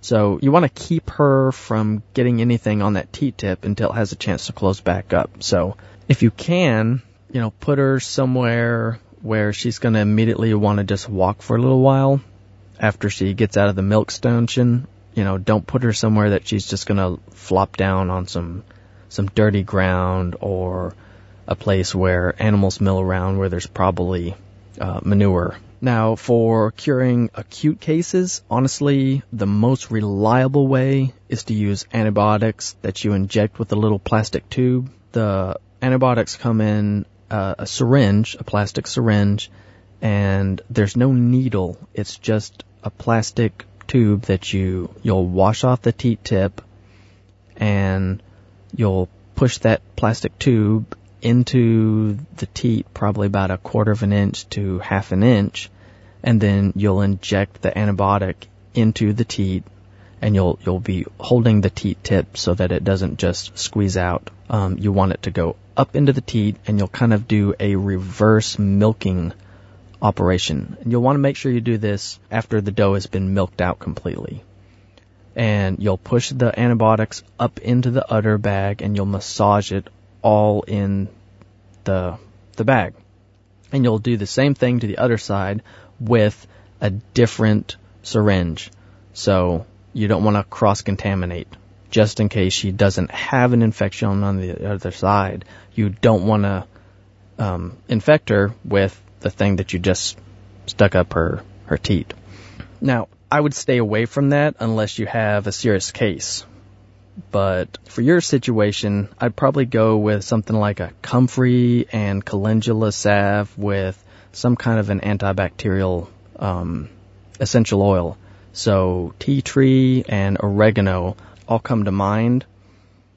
And you're just going to rub that onto the bag and teat after milking. And that's going to help her heal up. And if done regularly, it'll really help with staving off any infections in the future. But the main thing is to make sure you're using real good sanitation and most of your problems should clear up. Oh, one more thing I almost forgot. Um, teat dip. Um, a lot of people will use kind of like a shot glass that they'll put this teat dip antibacterial stuff in and then they'll dip the, the very tip of the goat's teat in that and it helps keep it clean. I don't like doing that. I prefer to use a squirt bottle. And for some homemade teat dip recipes, um, one part vinegar to three parts water, or you can do half a pint of water and half a pint of rubbing alcohol and five to ten drops of, again, tea tree oil, lavender, oregano. Any one of those will do just fine. And again, use a squirt bottle. It keeps things sanitary. So thanks for the great question. I'm Nick with Permaculture Classroom. Stay tuned next week for my October 22nd through 24th Mainframe Earthworks workshop. We're going to be making registration live next week or sometime. And you're going to walk away with the knowledge to do your own earthworks at any scale by hand, with a small tractor, or even up to an excavator. It's going to be fantastic. Y'all have a great weekend, and I'll talk to you later. That's an example of uh, why we have an expert council because I couldn't have told you any of that at all. Period. Um, next up, I have a question for Erica Strauss. Uh, this is from a listener named uh, Valentin. I guess that's how you say his name. If I got it wrong, I'm sorry. Um, how to deal with slugs in a well mulched kitchen garden in a climate with wet summers. Erica might know something about that. My soil life is blooming, but so is the slug population. I'm in the second year of starting with a decent kitchen garden in a northern European climate, cooler in winter than Seattle, but with similar rainy and moist summers. I'm going on, I'm going heavy on mulching to improve the soil, but it seems to create a perfect habitat for slugs. Slugs, they kill off seedlings and starting plants. Some even, uh, some even fully grown potato plants. I've considered ducks, but they seem too destructive to keep in a garden. Uh, in the tender young plant stage, I know my chickens are for sure. M- manual killing takes one to two hours a night. Iron phosphate slug pellets work okay, but it's an expensive option. Is there anything else to try? Appreciate any help. Regards, Valentin. Uh, Erica, what say you on slugs? Hi, Valentine. First of all, uh, I'd like to apologize if I'm butchering the pronunciation of your name. I, I sure hope I'm not, but uh, sometimes you can't tell through the written word how something should be pronounced. But I'm here to answer your question about how to control slugs. And I live in Seattle, which is like the slug capital of the world as far as I can tell. So I feel like I have a little bit of experience when dealing with these slimy mollusks.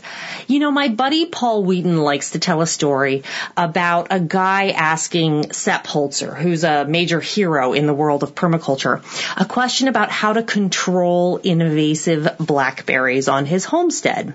And Sepp tells the guy he needs to build a fence and fence off the area and just run pigs in there with the brambles. And the guy says, well, okay, but what if I don't have pigs? And Sepp says, then you have to do the pig's work. And that's kind of the point. On a much smaller scale, that's exactly what we're dealing with here. The absolute easiest, best, and most sustainable solution to an overgrowth of slugs or snails is to get ducks. You mentioned this, so probably you know this, right?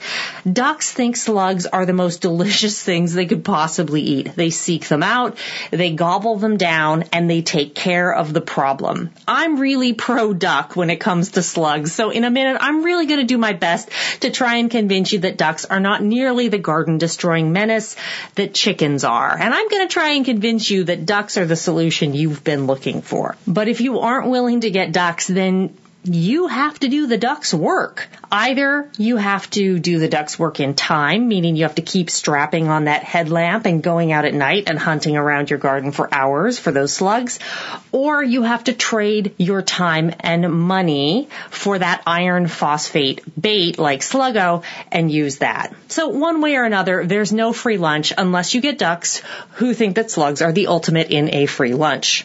Okay, let's talk first about all the ways you can discourage, deter, or destroy slugs without actually adopting ducks. Now, I'm personally very selective about what kind of pest control I use in my garden.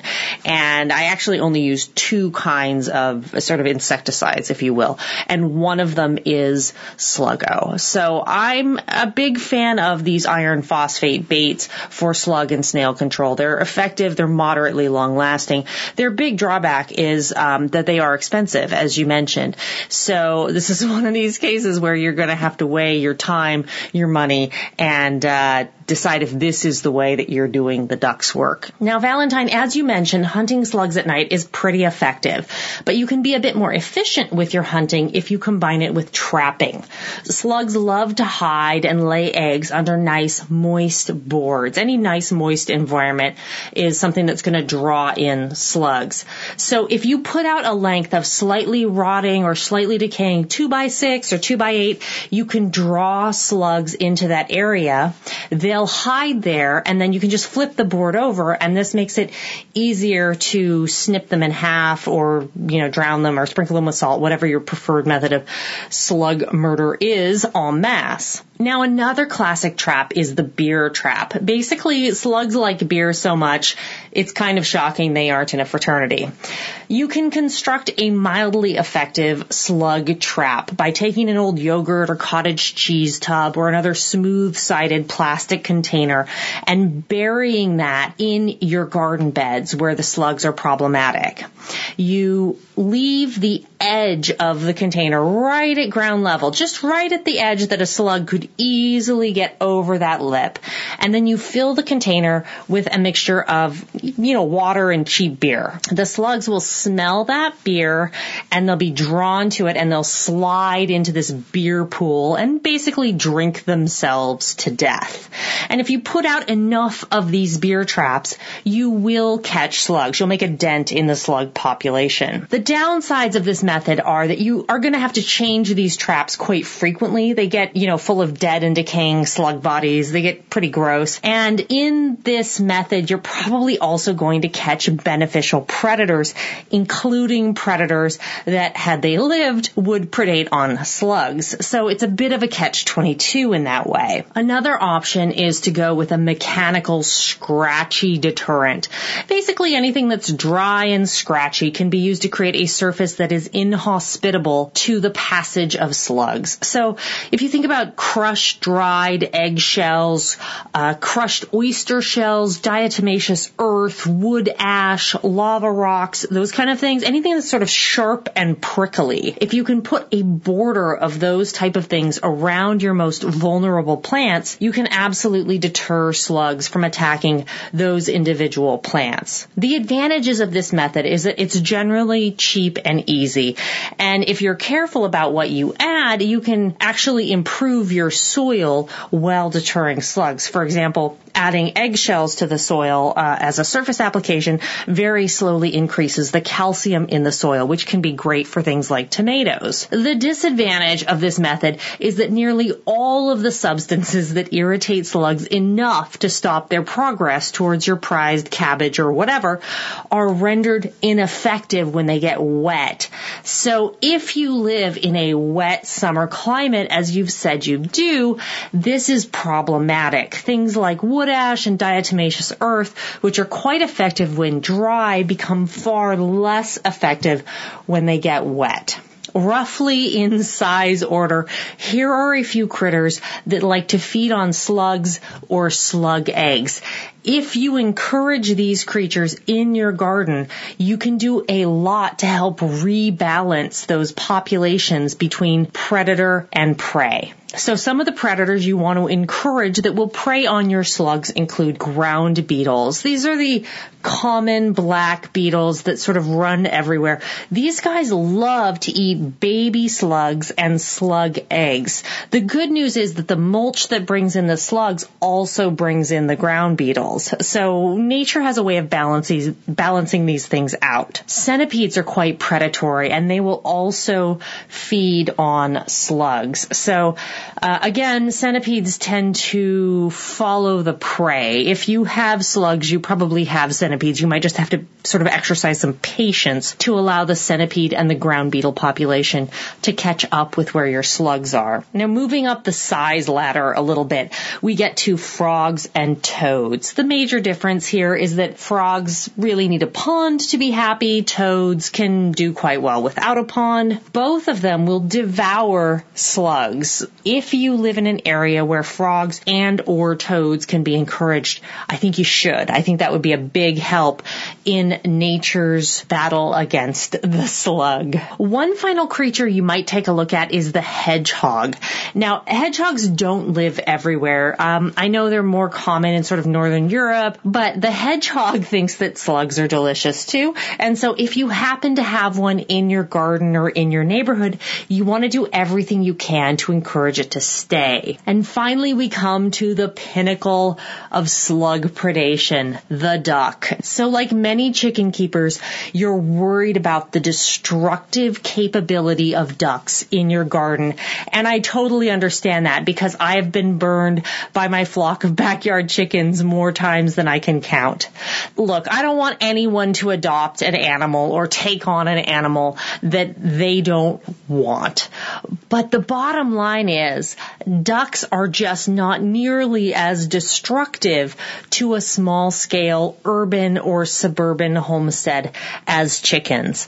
Guys, don't get me wrong. I like my chickens, but they have destroyed my garden more times than I can count. Now the ducks are just different. The ducks don't hop into the beds. They don't go out of their way to destroy seedlings. They don't scratch everything up. They don't destroy seeded areas. Ducks are polite in a garden. If slugs are your problem and if ducks are even remotely possible as a solution, I really do think you should consider them. So Valentine, that is my honest suggestion. Cobble together, if you will, a combination of slug proofing methods for your garden or just get ducks. Give it a try. You might find, as I have, that they're one of the best additions you can possibly make, even to a small urban or suburban homestead. Guys, my name is Erica from Northwest Edible Life. You can come find me anytime at Northwest Edible Life, nwedible.com or facebook.com slash nwedible. Jack, thanks so much for giving me the opportunity to weigh in here on the Expert Council. I sure appreciate it. Thank you guys so much for all your great questions. Keep them coming and I will talk to you next week. Good stuff from Erica. I have one thing to add.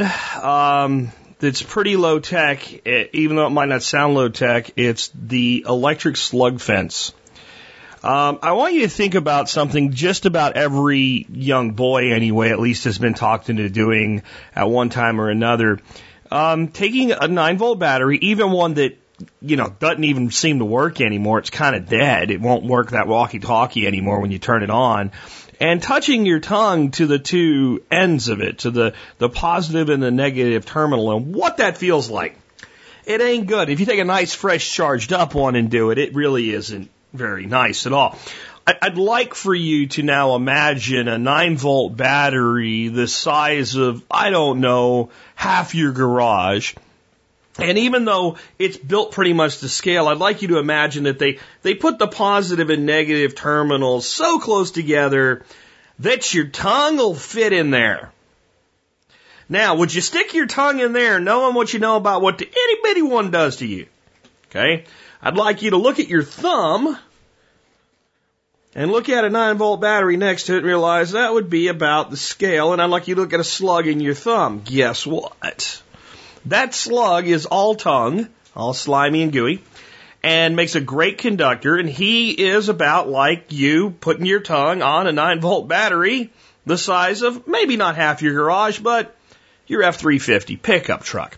In other words, it freaking hurts and they don't like it. They don't like copper to begin with, but they really don't like it with 9 volts going through it when they are the completion of the circuit found a little video for you guys where you can see how one guy did this. There's a lot of different ways to do this, but all he basically did was take the wiring harness for a 9 volt battery, you know, a little snap thing and two wires come out, cut it off of whatever it was attached to, and then run two pieces of copper uh, around the edge of his raised beds, about an inch apart, with staple nails.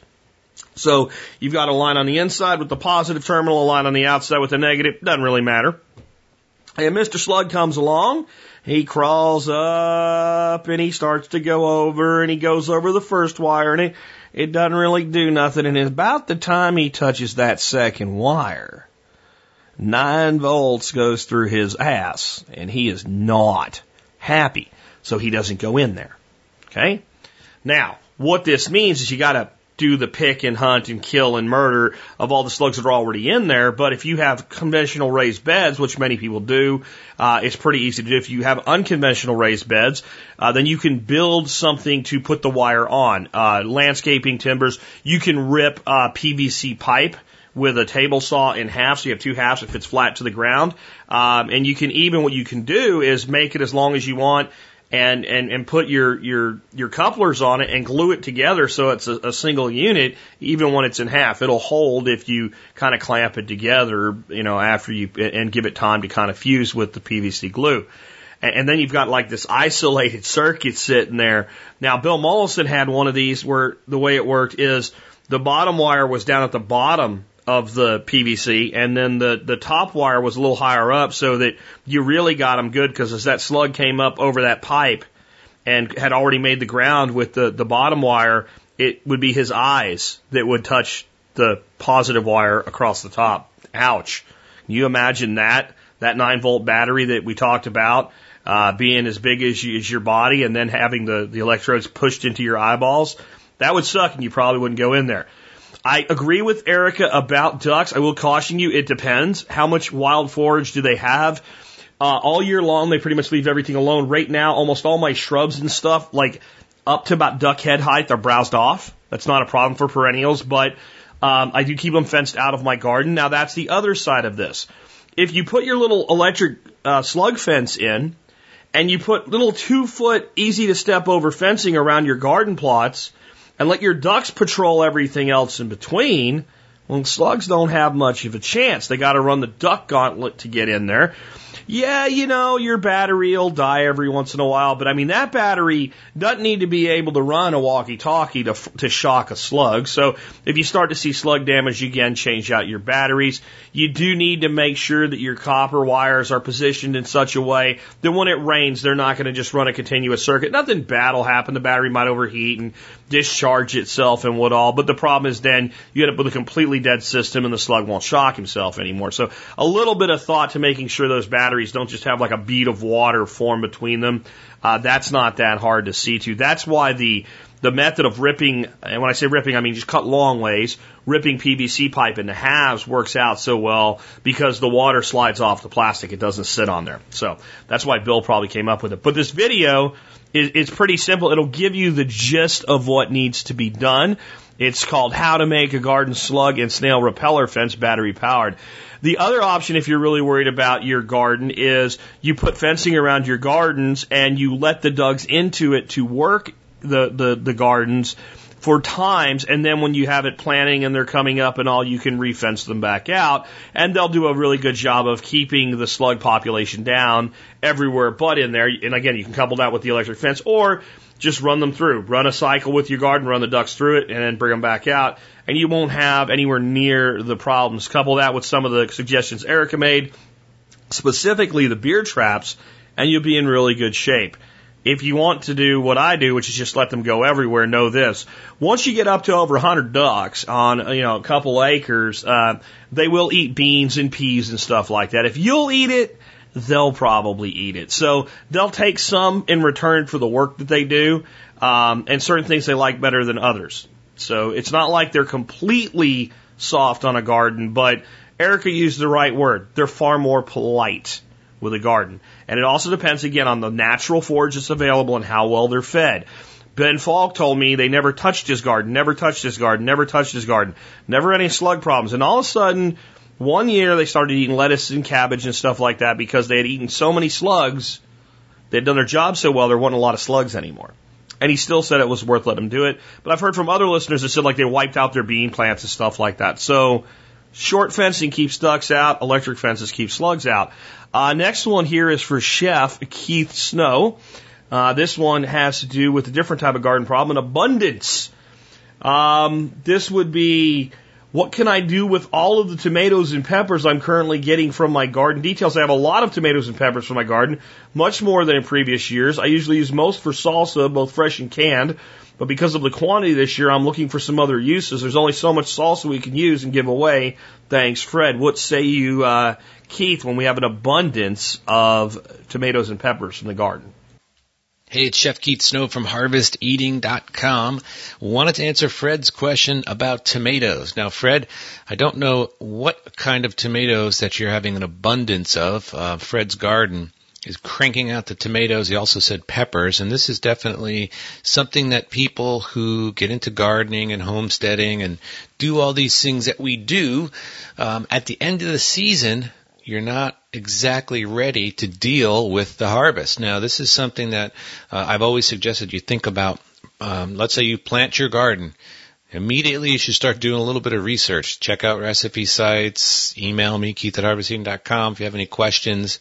And try and figure out what you're going to do to make sure that you um, have a good way to use the bounty that you're going to get. Now that could be anything from uh, building a root cellar because you're getting into row crops of potatoes. It could mean getting canning jars because you're going to can tomatoes. Um, it could mean getting a dehydrator because you're going to dehydrate the pears from your trees. Whatever it might be, definitely makes sense to think about this. Now, uh, I've done the same thing as Fred and had loads of tomatoes coming in, or I've made purchases from local farmers and um, have had to make things to use up um, the, these bounties. Now, I'll give you an example. In Montana, I found this gal that was growing San Marzano tomatoes, and while they may be easy to grow, it's not easy to get an abundant crop of them. They can be a little finicky. I've had some good years and some bad years. This particular gal was able to grow really beautiful San Marzano tomatoes. And I saw her at a farmer's market and I ordered a few bushels. Um, I think the number was like four bushels, which is quite a bit of tomatoes. Now, Fred, I don't know if you're talking about two bushels or 20 bushels, but um, either way, you've got some work in front of you, dude. So this is what I did and I wanted to share this with you. This was um, a really neat way to use up uh, San Marzano tomatoes. For those of you that don't know, it's an Italian style tomato, and it, it's a, it's a plum tomato. It's pretty meaty. It doesn't have a high water content, which makes it excellent for sauces and compotes and the like. So here we go. This is what I did. I took those beautiful San Marzano tomatoes and I just cut off the stem end and split them in half. Then in a large, I'm talking about a really large bowl, I tossed them in some olive oil. And then I started placing them on my grill. And I had a big grill um, on a low to medium heat. I didn't want it super high. And I put them on there, a nice, clean, hot, well oiled grill. They had some seasoning, salt and pepper on them.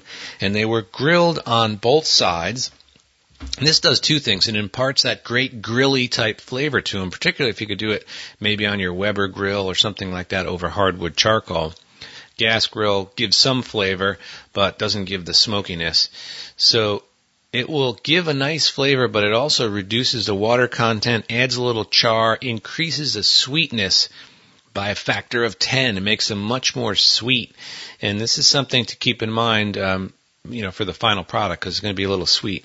So after I um, very methodically grilled all of these tomatoes, I put them on sheet pans to cool, and then uh, what I did is I took red onions. Now I love red onions, and I would slice them in pretty thick, um, maybe half inch slices. So I took off the each that took off the stem end and um, the sprout end, I guess you'd call it, of the onion, peeled it, and then cut them into large, like half inch, three quarter inch rings. Toss those in olive oil, place those on the grill. Got nice, good grill marks, a little bit of char on those, doesn't hurt.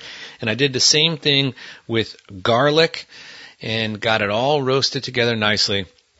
These things were then combined. The plum tomatoes, which were um, nicely grilled, the red onions, and the garlic. They were combined in my food processor. And for those of you that listened to the answer I gave recently on food processors, again, great place to have a food processor. Works really well here. And what I did was I processed the tomatoes in bunches and put them in a big mixing bowl, the onions and garlic together, and then this was seasoned with extra virgin olive oil and then um, fresh thyme.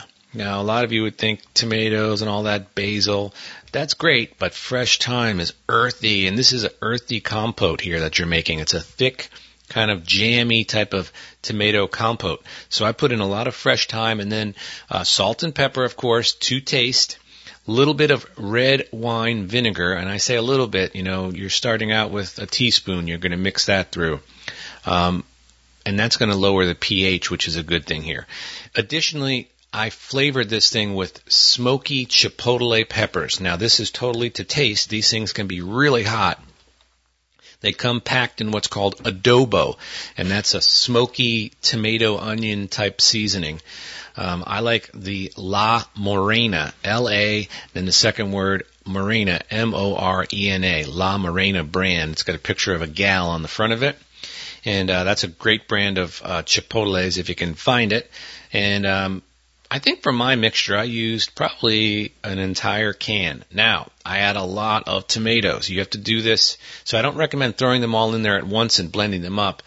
I would make a, a puree later in your dirty food processor after you're done doing the tomatoes and the onions and garlic. Then put your peppers in, and then slowly start to mix this puree into your um, grilled tomato compote, and wait until you get the seasoning and heat level that you like. Now, uh, Fred, this mixture can be canned because you put in a little vinegar. It's going to have a, a pretty good um, pH for canning. You can put it in canning jars. Run it right through your water bath canner. I would say 15 to 20 minutes. Now you've got gifts, and this is what I did: is I made up. I put it in a little. Um, I guess they were like eight ounce jam jars, and I made cases of these and everyone that uh, we knew and loved got uh, some of this as a gift. So this is a great way to use it up um, by giving it away. Now, what about eating it yourself, which is awesome? Um, a few quick ideas: Mexican sort of, maybe Southwest style lasagna. You could have um, lasagna sheets, plenty of jack cheese, some slow cooked shredded beef, or any kind of ground meat cooked up and this tomato compote in there with some fresh cilantro, and that makes an unbelievable Mexican style lasagna. Another thing you can do a little fancier is make a good pie shell or tart. Recipe for that over at harvesteating.com. I like to use a little bit of lard and butter in there, and then you blind bake your shell, and then lay this tomato compote inside of it and then go on top with roasted bell peppers and then finally some really great goat cheese on top. You bake that in the oven, let it cool all the way down to room temperature, and then you slice it. And that is awesome stuff. A little highbrow, but really delicious. Um, another great way to use this, which is um, something that I love. It's kind of an old school 70s type dish, but that's stuffed peppers. Now, I don't know. Where I grew up in the Northeast, a lot of people uh, ate stuffed peppers. They're pretty popular in some of the uh, Polish type communities where they, you know, stuff cabbages and peppers and all that. Really easy to do. Get yourself bell peppers, and when you're shopping for them, look for ones that seem like they're going to stand up on their own. If they're kind of odd shaped and you stand the thing up and it would fall over, that might not be the best one. And try to find ones that are somewhat wide so you cut off using a paring knife, kind of pierce the top, turning it around, and you cut the top off and remove it. Um, now you're going to reach in there with your hands, get out the seeds and any membranes. Then you're going to make a stuffing mixture, and this is where you can make this your own. Um, any type of meat, you could use pork, beef, deer, elk, whatever you have. Um, ground meat. So you're going to saute that with some onions. Then you're going to mix in your favorite type of rice and some Parmesan cheese and then this tomato compote. And you put in as much compote. You want it to look fairly red. Now, you're not stuffing, it's not stuffed with the compote. This is an addition to flavor up the meat and the rice, and of course you have that cheese in there. And you could take the parm out and you could put some jack cheese or no cheese at all. But the combination of that smoky tomato compote with rice and meat stuffed into peppers, cooked at about 325 for 45 minutes. That's an awesome dish. You put that on a plate, cut it in half. Uh, it's amazing. It's a great way to use up the compote. So, Fred, I hope this helps you out. Um, having an abundance of tomatoes is a good thing. So um, make some compote. Wanted to thank all you TSPers out there and um, let you know that we are um, moving quite a bit of the pasta sauce off of the harvesteating.com website. It, the listings are on Amazon. Currently, they're fulfilled by us as we move through the process. I spent three hours on the phone with the uh, folks at Amazon getting our listings straight because a lot of you have requested a coupon. I do have the coupon code now, so if you want to email me, Keith at Harvest Eating, those emails are starting to go out now, and the product. Um, once I kind of flip the switch, then they will start fulfilling it. So that'll happen soon. Thanks for all of you guys listening and contributing to TSP. Jack, thanks for what you do. Take care, everyone. And now you're hungry. Um, I'm going to make you a little bit hungrier, maybe, maybe not so much. Depends on whether you like yogurt or not. Uh, I just want to give you a report on Erica's advice on making yogurt from last week. Um, we had a listener that asked about making yogurt and making it, you know, not this no fat, low fat crap that's not real yogurt that comes from all the stores. Well, making yogurt is a pretty easy process, but after listening to Erica last week and deciding I wanted to help you guys learn how to make yogurt at the next workshop, I figured I might want to make some and dust off those old skills and make sure they still worked. Well, what I had never heard of doing was per half gallon of whole milk, adding a, ha- a cup of, of heavy cream to really get that fat count up. If you like yogurt, even a little bit, listen to last week's show and try Erica's version. It is flipping awesome. And I'll tell you a way that uh, I had it one time this week that was really great. Uh, I looked in the refrigerator and Dorothy had about a big basket of strawberries. So I cut up about six strawberries into slices, threw the yogurt, a pint of yogurt in a bowl, threw the strawberries on it, and I had a, a sealed pouch that I had found that was like really for salads with like sliced thin toasted almonds in it. And I threw the rest of those in there, and then I drizzled the top with honey. It was fantastic. When you add that extra cream, you get more toward the cheese side of things. I'm not going to say it's like cheese. I'm just saying it's thicker, it's richer, and it's so fulfilling. And if you start your day out with a cup of that, I'll tell you what, you're not going to be hungry for quite a while. That uh, that fat and, and, and protein really suppresses the appetite. A little bit of honey's a bit of sugar, but not much. Just absolutely fantastic. So consider doing that. And then finally, I'd like to kind of give you a little bit of motivation this week and to get some things done. Um, it, it tends to be the case a lot of times that we have a lot of things planned to do with our weekends. I'm going to do this, this, this, and that. And don't get me wrong. I think there's there's times where you say, you know what, it, it it's time for a break, or I need some downtime and stuff like that. But generally speaking, we only have so much time to get things done, and most of us have more things to get done than we um, than, than than than we have time to do. And it gets really easy to make excuses. So I'd like to leave you with a story this week that'll make it pretty hard for you to make any excuses for yourself in the future. Uh, this is on uh, cavemancircus.com, and it's a story from China. And it is blind man, blind man, and his armless friend have planted over 10,000 trees in China. For the past 10 years, a blind man named Jia Haixia and his friend, who is a double amputee named Jia Wing, have been replanting trees in the Yeli village, northeastern China, to try to revive this once barren landscape.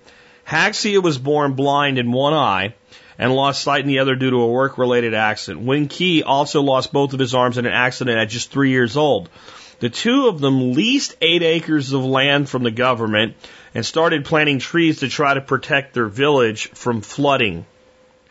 I have to scroll down here a little bit to get to the rest of the text because there's a ton of pictures that are very inspiring.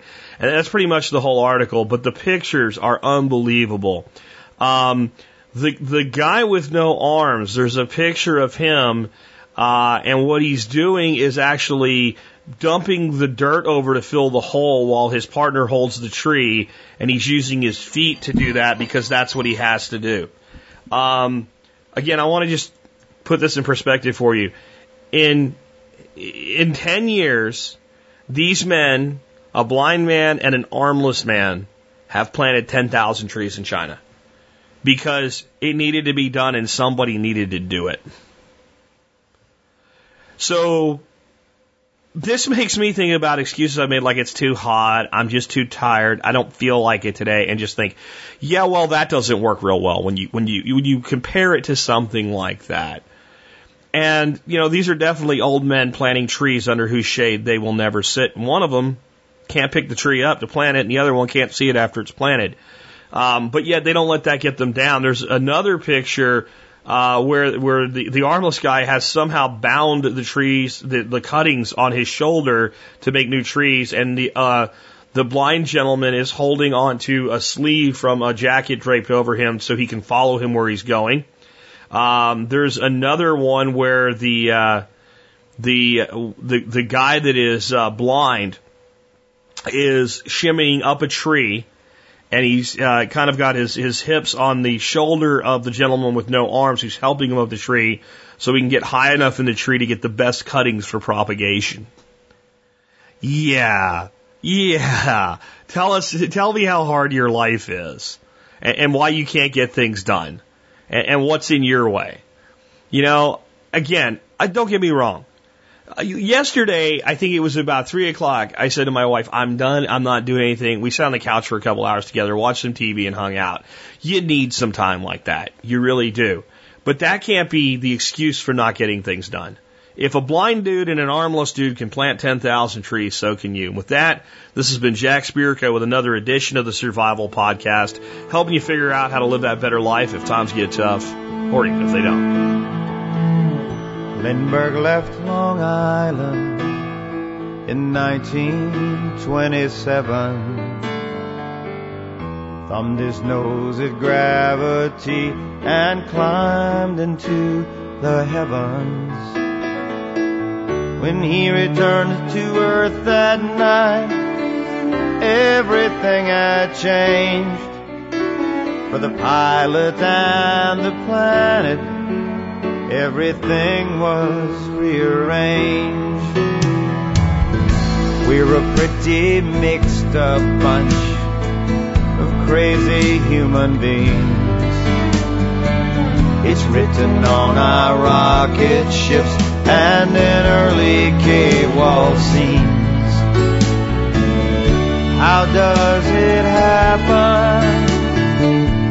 How do we know sits and watches?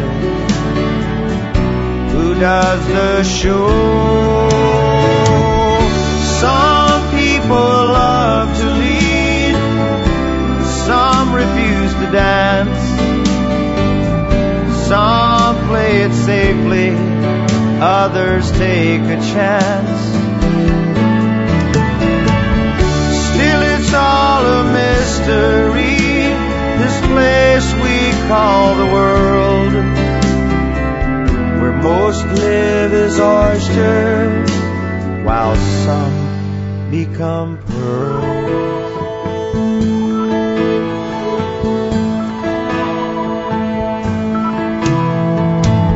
Elvis was the only man from Northeast Mississippi who could shake his hips and still be loved by rednecks, cops, and hippies. It's something more than DNA that tells us who we are. It's method and it's magic we are of the stars.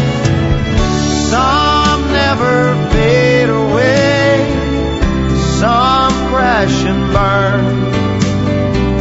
Some make the world go round, others watch it turn. Still, it's all a mystery, this place we call the world. Most are fine as oysters, while some become